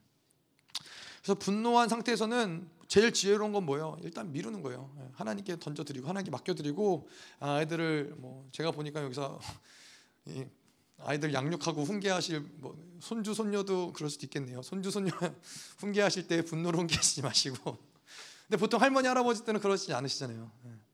예. 어, 누가 그러더라고요. 이 아이들을 양육할 때도 그렇고 우리가 서로를 상대할 때도 그렇고 우리의 마음이 부모의 마음보다는 할머니 할아버지의 마음이면은 훨씬 더 좋을 거라고. 아니, 물론 뭐 할머니 할아버지는 다 오냐 오냐 하고 뭐 그럴 수 있잖아요. 자녀들이 손주들이 워낙 예쁘니까는. 근데 그냥 그들의 어떠함을 받아줄 수 있는 어떤 여유가 있잖아요. 할머니 할아버지들은 뭐 애들이 뭘 잘 못해도 아, 그래 뭐 뭐 좀 뭐 안 좋은 걸 해도 아유 너네는 요즘에는 뭐 그런가 보다. 뭐 우리 때는 안 그랬는데 이러는데 이제 부모님들은 어, 그런 엇나가는 모습을 보면 어떻게 되죠? 일단 매를 들고 보는 거죠. 바로 잡아야 된다라는 내가 지금 바로 잡지 않으면 안 된다라는 어떤 이런 강박관념으로 인해서 예, 사실 그것도 참뭐 저도 이제 그런 경우들이 많지만은 사실 그것도 참 어리석은 게 하나님이 통치하시는데 하나님이 그 자녀를 다스리시고 통치하신다는 걸 믿는 믿는다면은 예, 그거를 내가 지금 이 뭔가 분노한 상태를 보류하고 미룬다고 해도 그것이 크게 문제되지 않음에도 불구하고 부모는 참 그게 어려운 것 같아요. 음. 자 그리고 이제 뒤에 보면은 오직 주의 교훈과 훈계로 양육하라. 아이들을 양육할 때 가장 지혜로운 방법은 뭐예요? 말씀으로 양육하는 것이죠. 하나님의 말씀을 가지고 양육하는 것이고 말씀을 가르치는 것이고 말씀이 그들에게 생명으로 역사할 수 있게끔 음, 또그 말씀을 살아내는 것들을 아이들에게 보여주는 것이 중요한데 이스라엘이 그래서 복된 이유 무엇이냐? 이스라엘은 그래요. 제가 예전에도 어디서 본 다큐멘터리를 보니까는 이스라엘은 아버지가 자녀들을 1대1로 한 명씩 불러다 놓고 말씀을 가르치더라고요. 뭐 하루에 한 시간씩인지 뭐 일주일에 한 시간씩인지 모르겠는데 아버지가 그렇게 뭐 이제 그래서 이러한 것들이 사실은 이 한국적인 사회에서 어려운 건 그런 거예요. 이스라엘의 좋은 건 뭐예요? 그 아버지도 그의 아버지한테 그렇게 교육을 받았기 때문에 그 자녀들을 자기가 경험한 대로 보고 배운 대로 자녀들을 가르치는 거예요. 사회적인 구도 자체가 아버지가 자녀들을 그렇게 양육할 수 있게끔 됐다라는 거죠. 근데 이 한국적인 사회는 뭐예요? 나도 아버지한테 배운 게 아무것도 없고 나도 아버지한테 받은 사랑이 아무것도 없기 때문에 자녀를 사랑하는 게 어렵다라는 거예요. 물론 이 하나님의 사랑을 받고 하나님의 사랑을 흘려보내고 이런 것이 가능하지만은 사실 부모로부터 아무것도 내가 받은 거 없고 본 거 없고 배운 거 없는데 내 자녀에게 뭔가를 온전한 것을 흘려보내주는 것은 참 쉽진 않은 일이라는 것이죠. 자, 그런데 어쨌건 이스라엘은 그 하나님의 말씀으로 양육되었기 때문에 어디에다 갖다 놔도 다시 이스라엘은 회복할 수 있고 다시 하나가 될 수 있어요. 그들을 붙잡고 있는 그 구심점이 뭐예요? 하나님의 말씀이라는 거예요. 어렸을 때부터 말씀으로 양육을 받았기 때문에 어디를 떠돌든 어느 나라에 가 있든 어디로 흩어져 있든 다시 그 말씀이 딱 중심으로 서면은 이스라엘은 언제든지 다시 모이고 다시 회복되고 다시 세워질 수 있는 근간이 되어지는 것이 바로 말씀이라는 것이죠. 그래서 이것이 굉장히 어, 한 나라를 만드는 데 있어서도 중요한 근간인 것이죠. 이스라엘이 뭐 디아스포라로 나라를 잃어버리고 그렇게 오랜 시간 동안 지내왔지만은 어떻게 다시 나라가 건국될 수 있었냐, 세워질 수 있었냐? 모든 디아스포라 가운데 중심에 있었던 하나님 말씀, 그 말씀이 있었기 때문에 그들은 색깔도 뭐 색깔도 달라요. 뭐 생긴 것도 달라요. 정말로 뭐 흑인 유대인도 있고, 뭐 백인 유대인도 있고, 뭐 아랍처럼 생긴 유대인도 있지만은 이들을 다 하나로 묶어주는 것이 바로 하나님의 말씀이라는 것이죠. 음. 자, 그래서 자녀의 양육의 방법, 이 교훈, 교훈과 훈계라는 것인데 이 양육의 방법은 교훈과 훈계는 뭘 얘기하냐면은 징계를 얘기하는 거예요. 다시 말해서 아이들을 올바르게 어, 양육하기 위해서 야단칠 수 있어야 된다는 거죠. 어, 징계를 하지 못하는 부모님은 예, 자녀를 사실은 사랑한다라기보다는 자녀를 미워하는 것이죠. 예. 뭐 요즘 시대에는 뭐 예전 시대에는 뭐 그렇죠. 예전 시대에는 안 맞아 본 뭐 학교에서도 선생님한테 안 맞는 경우들도 별로 없잖아요. 저도 얼마나 선생님한테 많이 맞았는지 부모님한테도 많이 맞았고. 근데 요즘 시대에는 부모님도 자녀를 함부로 때리지 않잖아요. 때리기 어려운 사회이기도 하고 또 때리지도 않고 너무 이렇게 애지중지하게 아이들을 키우다 보니까는 근데 그거는 자녀를 사랑하는 게 아니라는 거죠. 예, 자녀를 정말로 사랑한다면 그 자녀가 올바른 길로 갈 수 있게끔 어떠한 조치를 취해서라도 어, 그 자녀를 올바로 잡는 것이 그것이 사실은 사랑의 것이죠.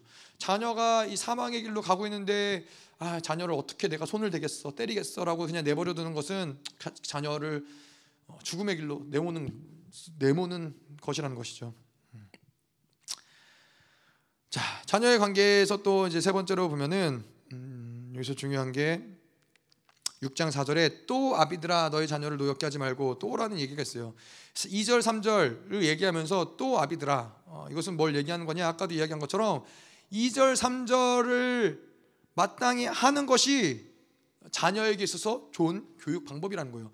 2절 3절과 더불어서 이런 것들 또 이런 너의 자녀를 노력게 하지 말고 오직 주의 교훈과 훈계로 양육하라는 것이죠. 그러니까 부모를 향해서 온전한 존경과 공경을 통해서 자녀들이 그것을 보고 부모를 존경하고 공경하는 법을 배우는 것이고 부모가 옳게 행하는 것을 보고 자녀들이 그것만큼 사실은 가장 좋은 교육 방법은 없는 것이죠. 음. 부모님이 정직하고 겸손하고 순종하면은 어, 자녀들도 그것이 정직 아 이것이 정직한 것이구나 이것이 겸손한 것이구나 이것이 순종하신 순종하는 것이구나라는 것을 그대로 받아들인다는 거예요. 탈무드에서 그런 얘기가 있다고 그러더라고요. 이 특별히 내가 거스름돈을 더 많이 받았는데 그래서 그 받은 거스름돈을 주인에게 돌려주러 갈 때는 항상 아이들을 데리고 가라고. 예. 아이들에게 보여주라는 거예요. 무엇이 의인지, 공의인지, 무엇이 옳은 것인지. 근데 반대로 이야기하면은 저도 그렇지만은 제가 어렸을 때 생각해봐도 저의 뭐 부모님이 만약에 어떠한 불법을 행하지만 부모님이 행하면은 자녀들에겐 그것이 불법이라고 여겨지지 않아요. 우리 엄마 아빠가 하기 때문에 그것은 어, 괜찮다라고 생각되는 게 있다는 거예요. 그러니까 부모님이 얼마나 중요해요. 예. 부모가 어떻게 하느냐에 따라서 그 아이에게는 그것이 의가 되기도 하고 예, 그것이 불의가 되기도 하는데 불의를 많이 행하는 부모 밑에서 자란 자녀들은 예, 무엇이 의인지 무엇이 불의인지 이것이 참 어려운 정의를 알기 어려운 상황이 될 수밖에 없는 것이죠. 자, 어쨌건 이 부모와 자녀의 관계는 그렇고요. 종과 상전의 관계 5절부터 이제 9절까지가 종과 상전의 관계인데 뭐 좀 빠르게 넘어가면은 종들아 두려워하고 떨며 성실한 마음으로 육체의 상전에게 순종하기를 그리스도께 하듯 하라 눈 가림만 하여 사람을 기쁘게 하는 자처럼 하지 말고 그리스도의 종들처럼 마음으로 하나님의 뜻을 행하고 기쁜 마음으로 섬기기를 죽게 하듯 하고 사람들에게 하듯 하지 말아라. 뭐 결론적으로 한 가지 얘기하자면은 사람의 눈치를 보고서는 어떠한 일을 하지 말라는 거예요. 사람의 눈가림을 하기 위해서 일하지 말라는 거죠. 음. 어떻게 해야 돼요? 그럼 하나님 앞에서 하라는 것이죠.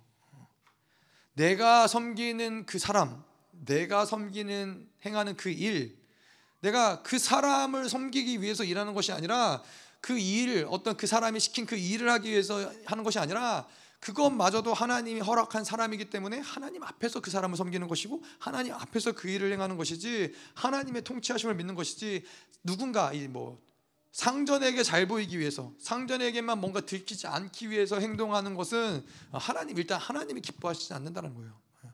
그래서 우리는 사람의 앞에서가 아니라 하나님 앞에서 일할 때 어, 이거는 사람의 일이지만 뭐 예를 들어서 어, 내가 노예예요, 종이에요, 종이고 종이면 어떻게 해야 돼요? 종이면 마땅히 상전을 섬기고 상전이 시키는 일을 순종하고 이것은 그냥 종으로서 마땅한 일이에요. 그럼 뭐 잘했다 못했다 할 일도 아니죠. 당연히 해야 될 일이니까. 뭐, 뭐 요즘 시대로 얘기하면은 직장에서 직장 생활을 하는 게 그렇잖아요. 뭐 돈을 받고 내가 직장 생활하니까 직장 그 일을 하는 게 너무나 당연한 일인데 하나님 뭐라고 그러시냐면은 근데 그 종이 상전 앞에서 하지만은 그 상전 앞에서 하는 것이 아니라 하나님 앞에서 그 하나님의 눈치를 보면서 하나님 앞에서 그 일을 행할 때 그 일은 사람의 일이 아니라 하나님의 일이 된다는 거예요. 그 일은 사람의 보수를 받는 일이 아니라 하나님의 상급을 받는 일이 된다는 거예요. 그러니까는 이 하나님을 믿는다는 것은 이 모든 상황과 환경과 현실을 초월하는 신앙이라는 거예요. 뭐 내가 종이 됐든 뭐 무엇이 상전이 됐든 이것이 이것이 중요한 게 아니라 하나님 앞에서 살아가느냐. 내가 지금 뭐 얼마나 많은 돈을 버느냐, 얼마나 많은 뭐뭐 뭐 밑에 사람들 거느리고 있느냐 이것이 중요한 것이 아니라 하나님 앞에서 내가 얼마나 올바르게 얼마나 정직하게 살아가느냐 이것이 중요하다는 거예요. 근데 오늘 여기 나온 것처럼 이 사람 앞에서 사람의 눈가림을 하기 위해서 일하다 보면은 뭐가 문제가 되냐면은 예, 우리의 존재가 망가져요. 예. 자, 제가 누군가한테 잘 보이기 위해서 무슨 일을 하잖아요. 근데 그 사람이 없으면은 안 하다가 그 사람이 나타나면은 뭔가 열심히 하는 척을 하다가 이러면은 그 사람은 뭐 그 열심히 하는 그렇게 자기 앞에서만 열심히 하는 사람을 뭐 인정해 줄 수 있겠죠. 근데 이제 뭐가 문제가 되냐면은 그 사람이 상전이 중요한 사람이기 때문에 그 사람 앞에서 잘 보려고 하는 거잖아요. 그런데 그 사람이 없을 때에는 그렇게 안 한다라는 거예요. 그러면은 나는 나는 또 그 시간에 함께 있었던 하나님은 중요하지 않은 사람이에요. 근데 그렇게 된다라는 거예요. 내가 나의 존재가 중요하지 않은 존재가 된다라는 거예요. 그 사람 내가 중요하게 여기는 그 사람 앞에서 뭔가 열심히 하기 때문에 그 사람은 중요한 사람이라는 존재를 내가 인지하고 있지만은 그 사람이 없을 때 내가 그냥 내 마음대로 내 편하게 그냥 내 욕구대로 한다는 것은 내 존재를 하찮게 볼 수밖에 없다라는 거예요. 그것이 뭐 내가 그렇게 생각을 해서가 아니라 나의 인생의 증거들이 그렇게 나를 만들어 간다는 거예요. 더불어서 하나님은 언제나 나와 함께 하시고 내가 눈에 보이든 보이지 않든 나와 함께 하시는데 그분을 하찮게 여기는 결과를 만든다는 것이죠. 자, 8절에 보면은 이는 각 사람이 무슨 선을 행하든지 종이나 자유인이나 주께로부터 그대로 받은 줄을 알미라. 아. 자, 뭐 우리가 했던 얘기인데 우리의 어떠한 선한 행동을 할 때는 하나님이 보고 하나님이 받으신다라는 거예요. 우리의 신분이나 우리의 조건이나 뭐 이런 게 문제되지 않는 거라는 거예요. 그래서 얘기하듯이 종이나 자유인이나 주께로부터 그대로 받은 줄을 알미라. 종이 됐든 자연이 됐든 하나님 앞에서 하나님께 드리는 그것은 하나님이 받으시는 것이고 그것이 존귀한 것이 되는 것이지 종이 뭔가를 했다고 해서 상전이 뭐 상전이기 때문에 종을 하찮게 여겼다 그러면 그건 하나님 앞에 문제가 되는 것이죠. 예. 그래서 우리의 신분, 우리의 조건 이것이 문제가 되는 것은 아니라는 거죠. 9절 상전들아 너희도 그들에게 이와 같이 하고 위협을 그치라 이는 그들의 너희의 상전이 하늘에 계시고 그에게는 사람을 외모로 취하는 일이 없는 줄을 너희가 알미라. 이게 사실 뭐 노예와 종으로서 살아갈 때에는 하나님도 섬기고 뭐 사실은 하나님만 올바르게 섬기면은 되는 것이죠. 왜냐하면 그것이 상전을 올바르게 섬길 수밖에 없는 것이기 때문에. 그런데 이 상전들은 어려운 게 뭐예요? 여기서 보면은 너희도 하나님의 종이고 너희의 종도 하나님의 종이라는 거예요. 하나님이 상전이시라는 거예요. 그러니까 내가 아랫사람을 함부로 대하고 아랫사람을 함부로 할 때 하나님한테 속한 사람을 내가 함부로 하는 게 되는 거예요. 그럼 하나님이 기분 나쁘시겠죠. 자, 그에게는 사람을 외모로 취하는 일이 없는 줄을 너희가 알미라. 자, 그래 뭐 뭐요? 하나님은 육적인 조건으로 어, 인생을 취하지 않으신다라는 거예요. 세상에서는 인생에 어떤 높이와 낮이가 있고 있는 것처럼 보이죠. 그런데 하나님은 그러한 어떤 외적인 기준들, 육적인 기준들을 하나님은 취하지 않는다는 거예요. 그것이 하나님에게는 결코 중요한 것이 아니라는 거예요. 아까도 이야기한 처럼 내 신분은 아무리 노예이고 종일지라도 하나님 앞에서 살아가고 하나님 앞에서 순종하고 하나님 앞에서 종을 주인을 섬길 때 그것은 하나님이 상 주실 만한 근거가 되는 거예요. 그래서 육체적인 조건을 가지고 아, 나는 이래서 안 되고 나는 이래서 하나님을 섬길 수 없고 내가 이래서 나는 이런 게 부족하고 그럴 수 없다는 거. 하나님은 육체를 보시는 분이 아니라 마음의 중심을 보신다는 것이죠. 그래서 우리도 마찬가지로 어떻게 돼요? 우리도 육적인 조건으로 사람을 보면 안 된다는 거예요. 예? 저 사람의 어떠한 위치, 저 사람이 가진 것, 저 사람이 어떠한 행위 이러한 것으로 사람을 판단해서는 안 된다는 것이죠. 음. 하나님이 그렇게 보시지 않는데 우리는 육체의 조건을 가지고 누군가를 판단한다. 이것도 사실 하나님 앞에서는 큰일 날 일인 것이죠. 자, 그래서 어쨌건 오늘 이 5장 21절부터 6장 9절까지의 말씀을 쭉 봤는데요. 이 중요한 것은 우리의 영광스러운 교회의 모습으로 온전히 서가기 위해서는 우리 각자 한 사람 한 사람의 인생에 관계된 관계들이 중요하다라는 거예요. 네. 물론 하나님 앞에서 온전히 살 때 이러한 모든 관계들은 영광스러워지겠죠. 네, 하나님의 뜻을 따라서 성령의 인도하심을 따라서 관계들을 맺어갈 때 그 모든 관계들이 영광스러워지겠지만은 결국에는 우리의 초점은 이 영광스러운 교회를 세우는 데 있다. 그리고 오늘 말씀에서 가장 중요한 것은 뭐였어요? 이 교회와 이 그리스도가 하나인 것처럼 남편과 아내가 하나라는 거예요. 남편과 아내가 한 몸에서 나와서 이 아담이 하와에게 너는 내 뼈 중에 뼈요 살이 살 중에 살이라. 왜냐? 진짜 뼈고 진짜 살이 나와서 하와를 만든 것처럼 그리스도가 교회를 그렇기 때문에 사랑할 수밖에 없는 것이고 다시 하나 될 수밖에 없는 것이고 이렇게 온전하게 가는 것이 우리가 이제 마지막 시대를 살아가면서 우리의 갈망함은 거기에 있다라는 거예요. 하나님과의 온전한 연합으로 나아가는데 그분의 거룩한 신부로서 그분과 하나 되어지는 것을 갈망하는 것이 마지막 시대로 살아가는 우리에게는 소망이라는 것이죠. 예수님이 이것을 이루시기 위해서 얼마나 많은 일들을 하셨어요. 에베소서만 봐도 그렇잖아요. 예, 멀리 있는 이방인들 모든 담을 허무시고 그의 죄와 허물을 위해서 예수 그리스도가 이 땅에 오셔서 죽으시고 무엇을 향해서 예수님이 그토록 미치도록 이 땅에 오셔서 달려가신 거예요? 예. 거룩한 신부 하나 되기 위한 것. 예. 내뼈 중에 뼈, 살 중에 살과 다시 완전히 온전한 연합을 이루기 위한 것. 그래서 한 세 사람을 이루기 위함이 바로 이 예수 그리스도가 그토록 갈망하고 바라던 것이었다는 거죠. 예.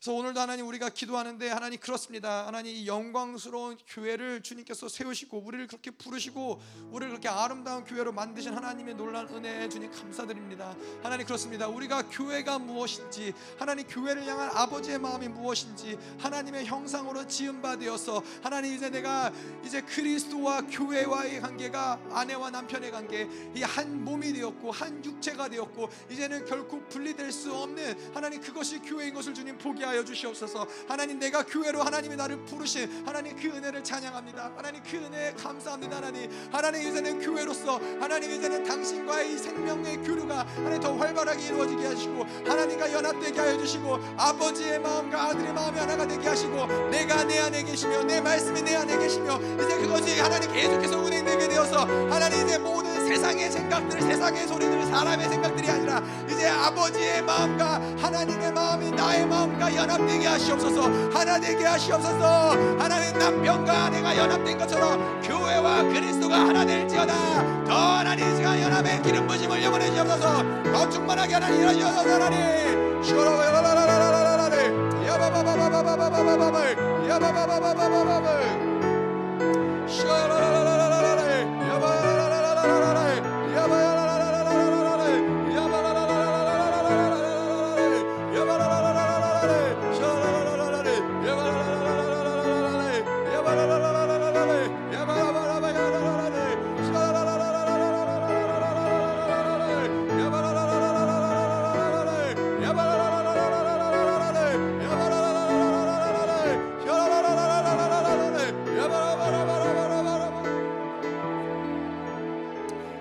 그렇습니다. 하나님 우리가 가운데서 그냥 툭 튀어나온 것이 아니라 하나님 우리가 원래 당신과 하나였습니다. 하나님 하나님 원래 우리가 하나님의 형상이었습니다. 하나님 하나님께서 우리를 떼어 하나님 우리를 창조하사 하나님 그 연합 사랑의 연합을 이루시기 원하시는 당신과의 하나님 그 연합의 시간이 얼마 남지 않았습니다. 하나님 하나님 당신이 다시 오실 그날까지 하나님 우리가 거룩한 신부로 세워지기 원하나이다. 여전히 내 안에 부정함 예전에 여전히 내 안에 더러움들 있지만 하나님 나를 정결케 하시옵소서 뜨겁게 나를 사랑 하시기에 말씀으로 하나님 나를 정결케 하신다고 말씀하셨사오니 하나님 오늘도 그 말씀에 나를 깨끗게 하시고 정결케 하시고 하나님 나를 양육하시며 나를 보호하시며 하나님 나를 당신의 아름다운 신부로 주니 우리를 느끼시옵소서. 더 하나님 그리스도의 사랑으로 우리 온전케 하시옵소서.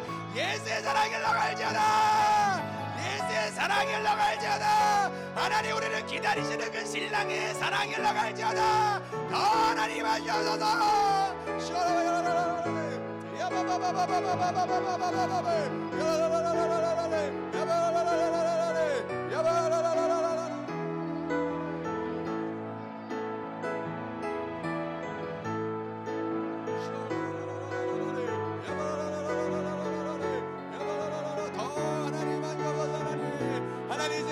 포기하시옵소서. 하나님 내가 어떠한 존재인지를 포기하시옵소서. 하나님 내가 누구인지를 포기하시옵소서. 하나님 하나님의 거룩한 신부 너는 내 뼈 중에 뼈요 살 중에 살이라. 더 하나님의 교회와 연합된 하나님의 그 그리스도의 그리스도의 놀라운 사랑이 하나님 우리를 강권적으로 인도하셔서.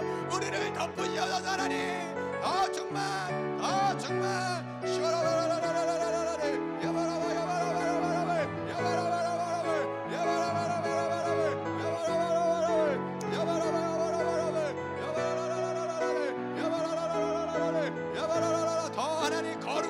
정결을 사모할지어다.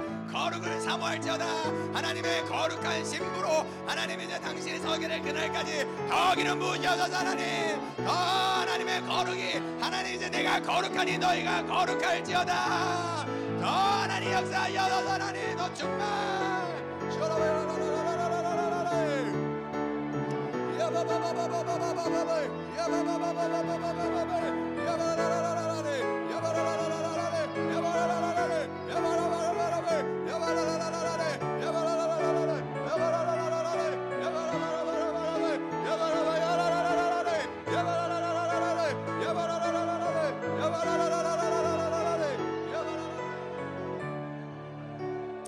아멘. 하나님 이 시간에 신 부의 기름 부으심을 부으시옵소서. 하나님 오실 신랑을 기다리며 거룩을 준비하며 하나님 정결을 준비하며 하나님 가장 아름다운 모습으로 주님을 맞이할 수 있는 신랑을 맞이할 수 있도록 하나님 이제 이 교회가 하나님 거룩하기 원합니다. 더 정결해지기 원합니다. 하나님 우리의 힘으로 할 수 없지만은 그리스도의 사랑이 하나님 당신의 놀라운 사랑이 모든 것을 만들어감을 믿습니다. 하나님 하나님 이 시간에 하나님의 강력한 신부의 기름 부으심이 하나님 이곳 가운데 흘러넘칠지어다 하나님의 거룩한 예복을 준비하며 하나님의 그 기름 부으심을 준비하며 이제 당신의 오실 날을 예비하는 교회들이 일어날지어다. 하나님의 거룩한 교회가 일어날지어다.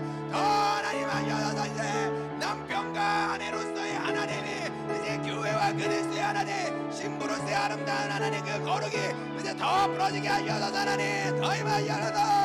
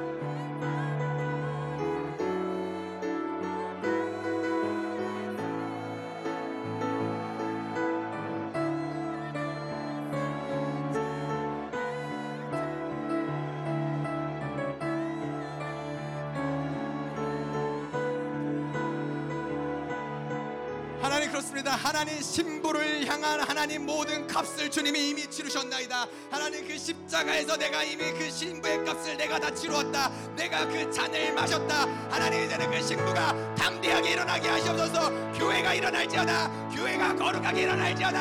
하나님의 거룩한 신부도 일어날지어다. 담대하게 너는 너에게 나올지어다. 어떠한 것도 문제되지 않는다. 내가 이미 그 모든 값들을 치루었다. 하나님 이제는 거룩한 교회가 일어나게 하시옵소서. 그 하나님의 신부가 일어나게 하옵소서 하나님. 교회가 영광스러워질지어다 아버지의 영광을 부여옵소서.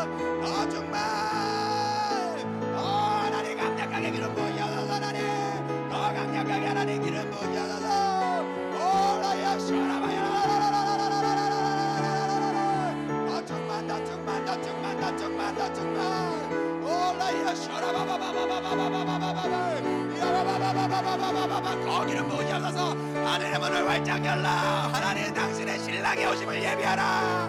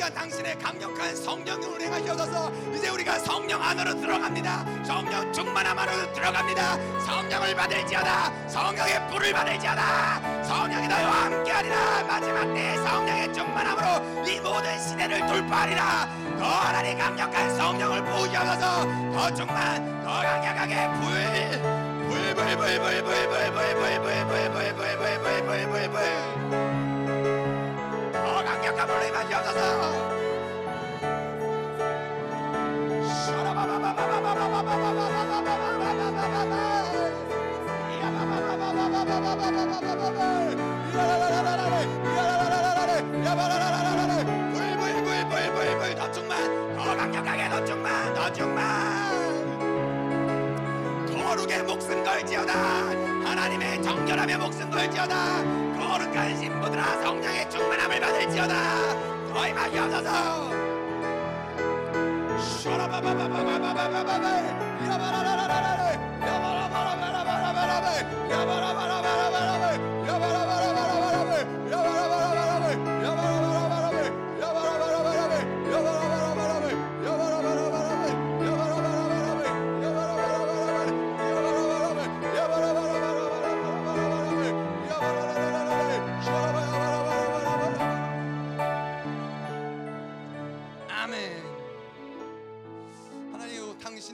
날이 얼마 남지 않았음을 주님 믿습니다. 하나님 하나님 우리가 이제 거룩한 신부로 하나님 당신을 기대하고 갈망하고 하나님 갈망하는 것에 하나님 우리의 삶의 거룩함으로 드러나게 하시옵소서. 하나님 계속해서 우리의 모든 인생이 더욱더 정결하게 주님을 닮아가며 거룩하여지며 하나님의 거룩을 받아들이며 하나님 그분의 신부로서 가장 아름다운 모습 가장 존귀한 모습 하나님 내 살 중에 저여 뼈 중에 뼈리라고 하신 하나님 그 당신의 말씀대로 우리가 준비되게 하시옵소서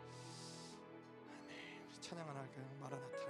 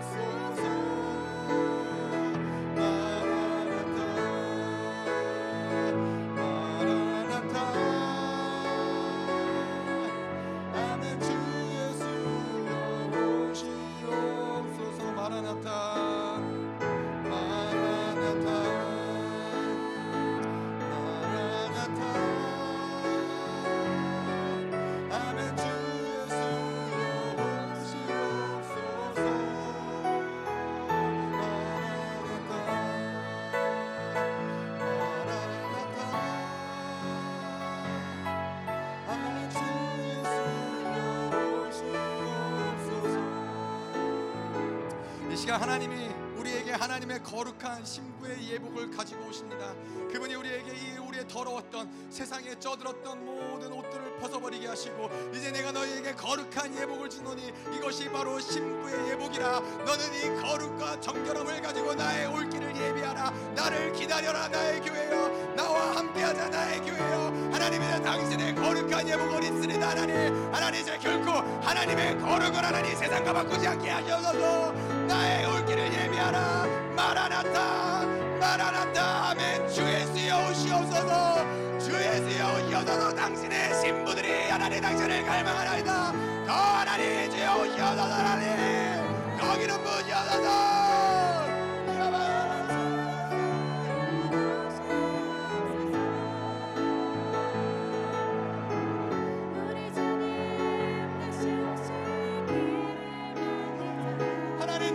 것도 아니지만 내가 가진 것도 할 줄 아는 것도 자랑할 것도 아무것도 없지만 당신을 기다립니다. 하나님이 나를 신부로 부르셨기에 내가 오늘도 당신을 기다립니다. 내일도 당신을 갈망하며 기다릴 것이나이다.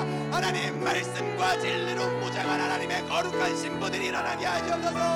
더 하나님 기름 부으셔서. 더 임하셔서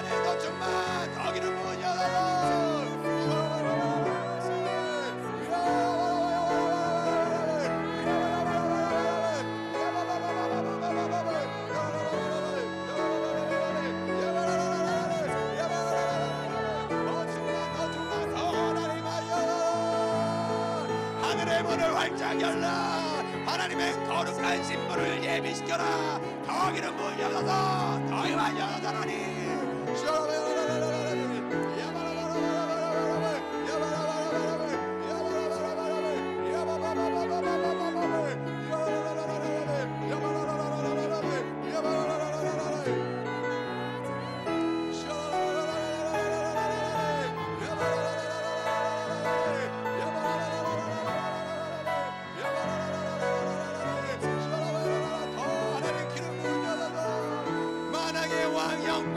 영광의 왕이여 오시옵소서.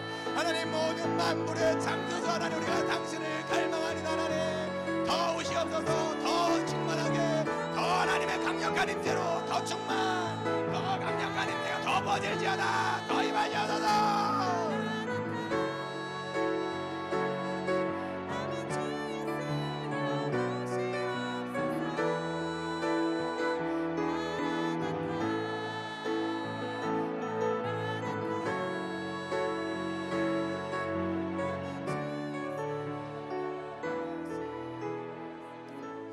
사랑의 하나님 감사합니다. 하나님 그렇습니다. 하나님 우리는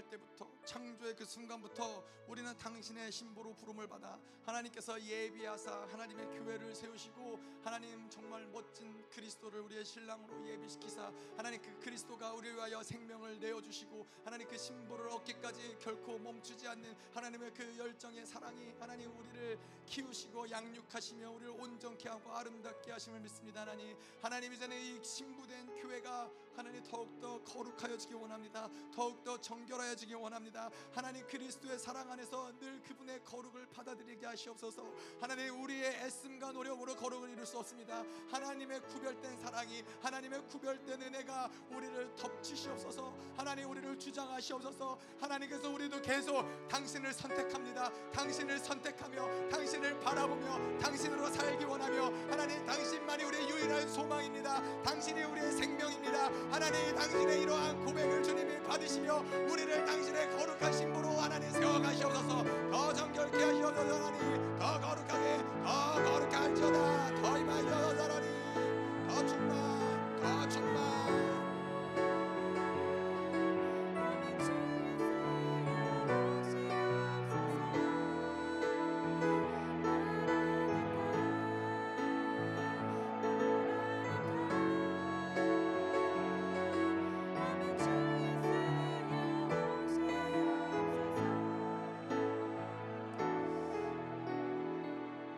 하나님 감사합니다. 하나님 오늘도 당신의 거룩한 신부들이 하나님께 이 귀한 예물을 가지고 주님 나왔습니다. 하나님 신부로서 하나님 당신께 드릴 하나님 그 무엇보다 우리의 전 존재를 주님께 올려드립니다. 하나님 이 예물을 받으시고 하나님께서 기뻐 흠양하시고 축복하시고 하나님 정말로 이제는 더욱더 거룩과 정결을 준비하며 하나님의 신부로서 하나님 어, 세워져 갈 수 있도록 주님 우리를 인도하시옵소서.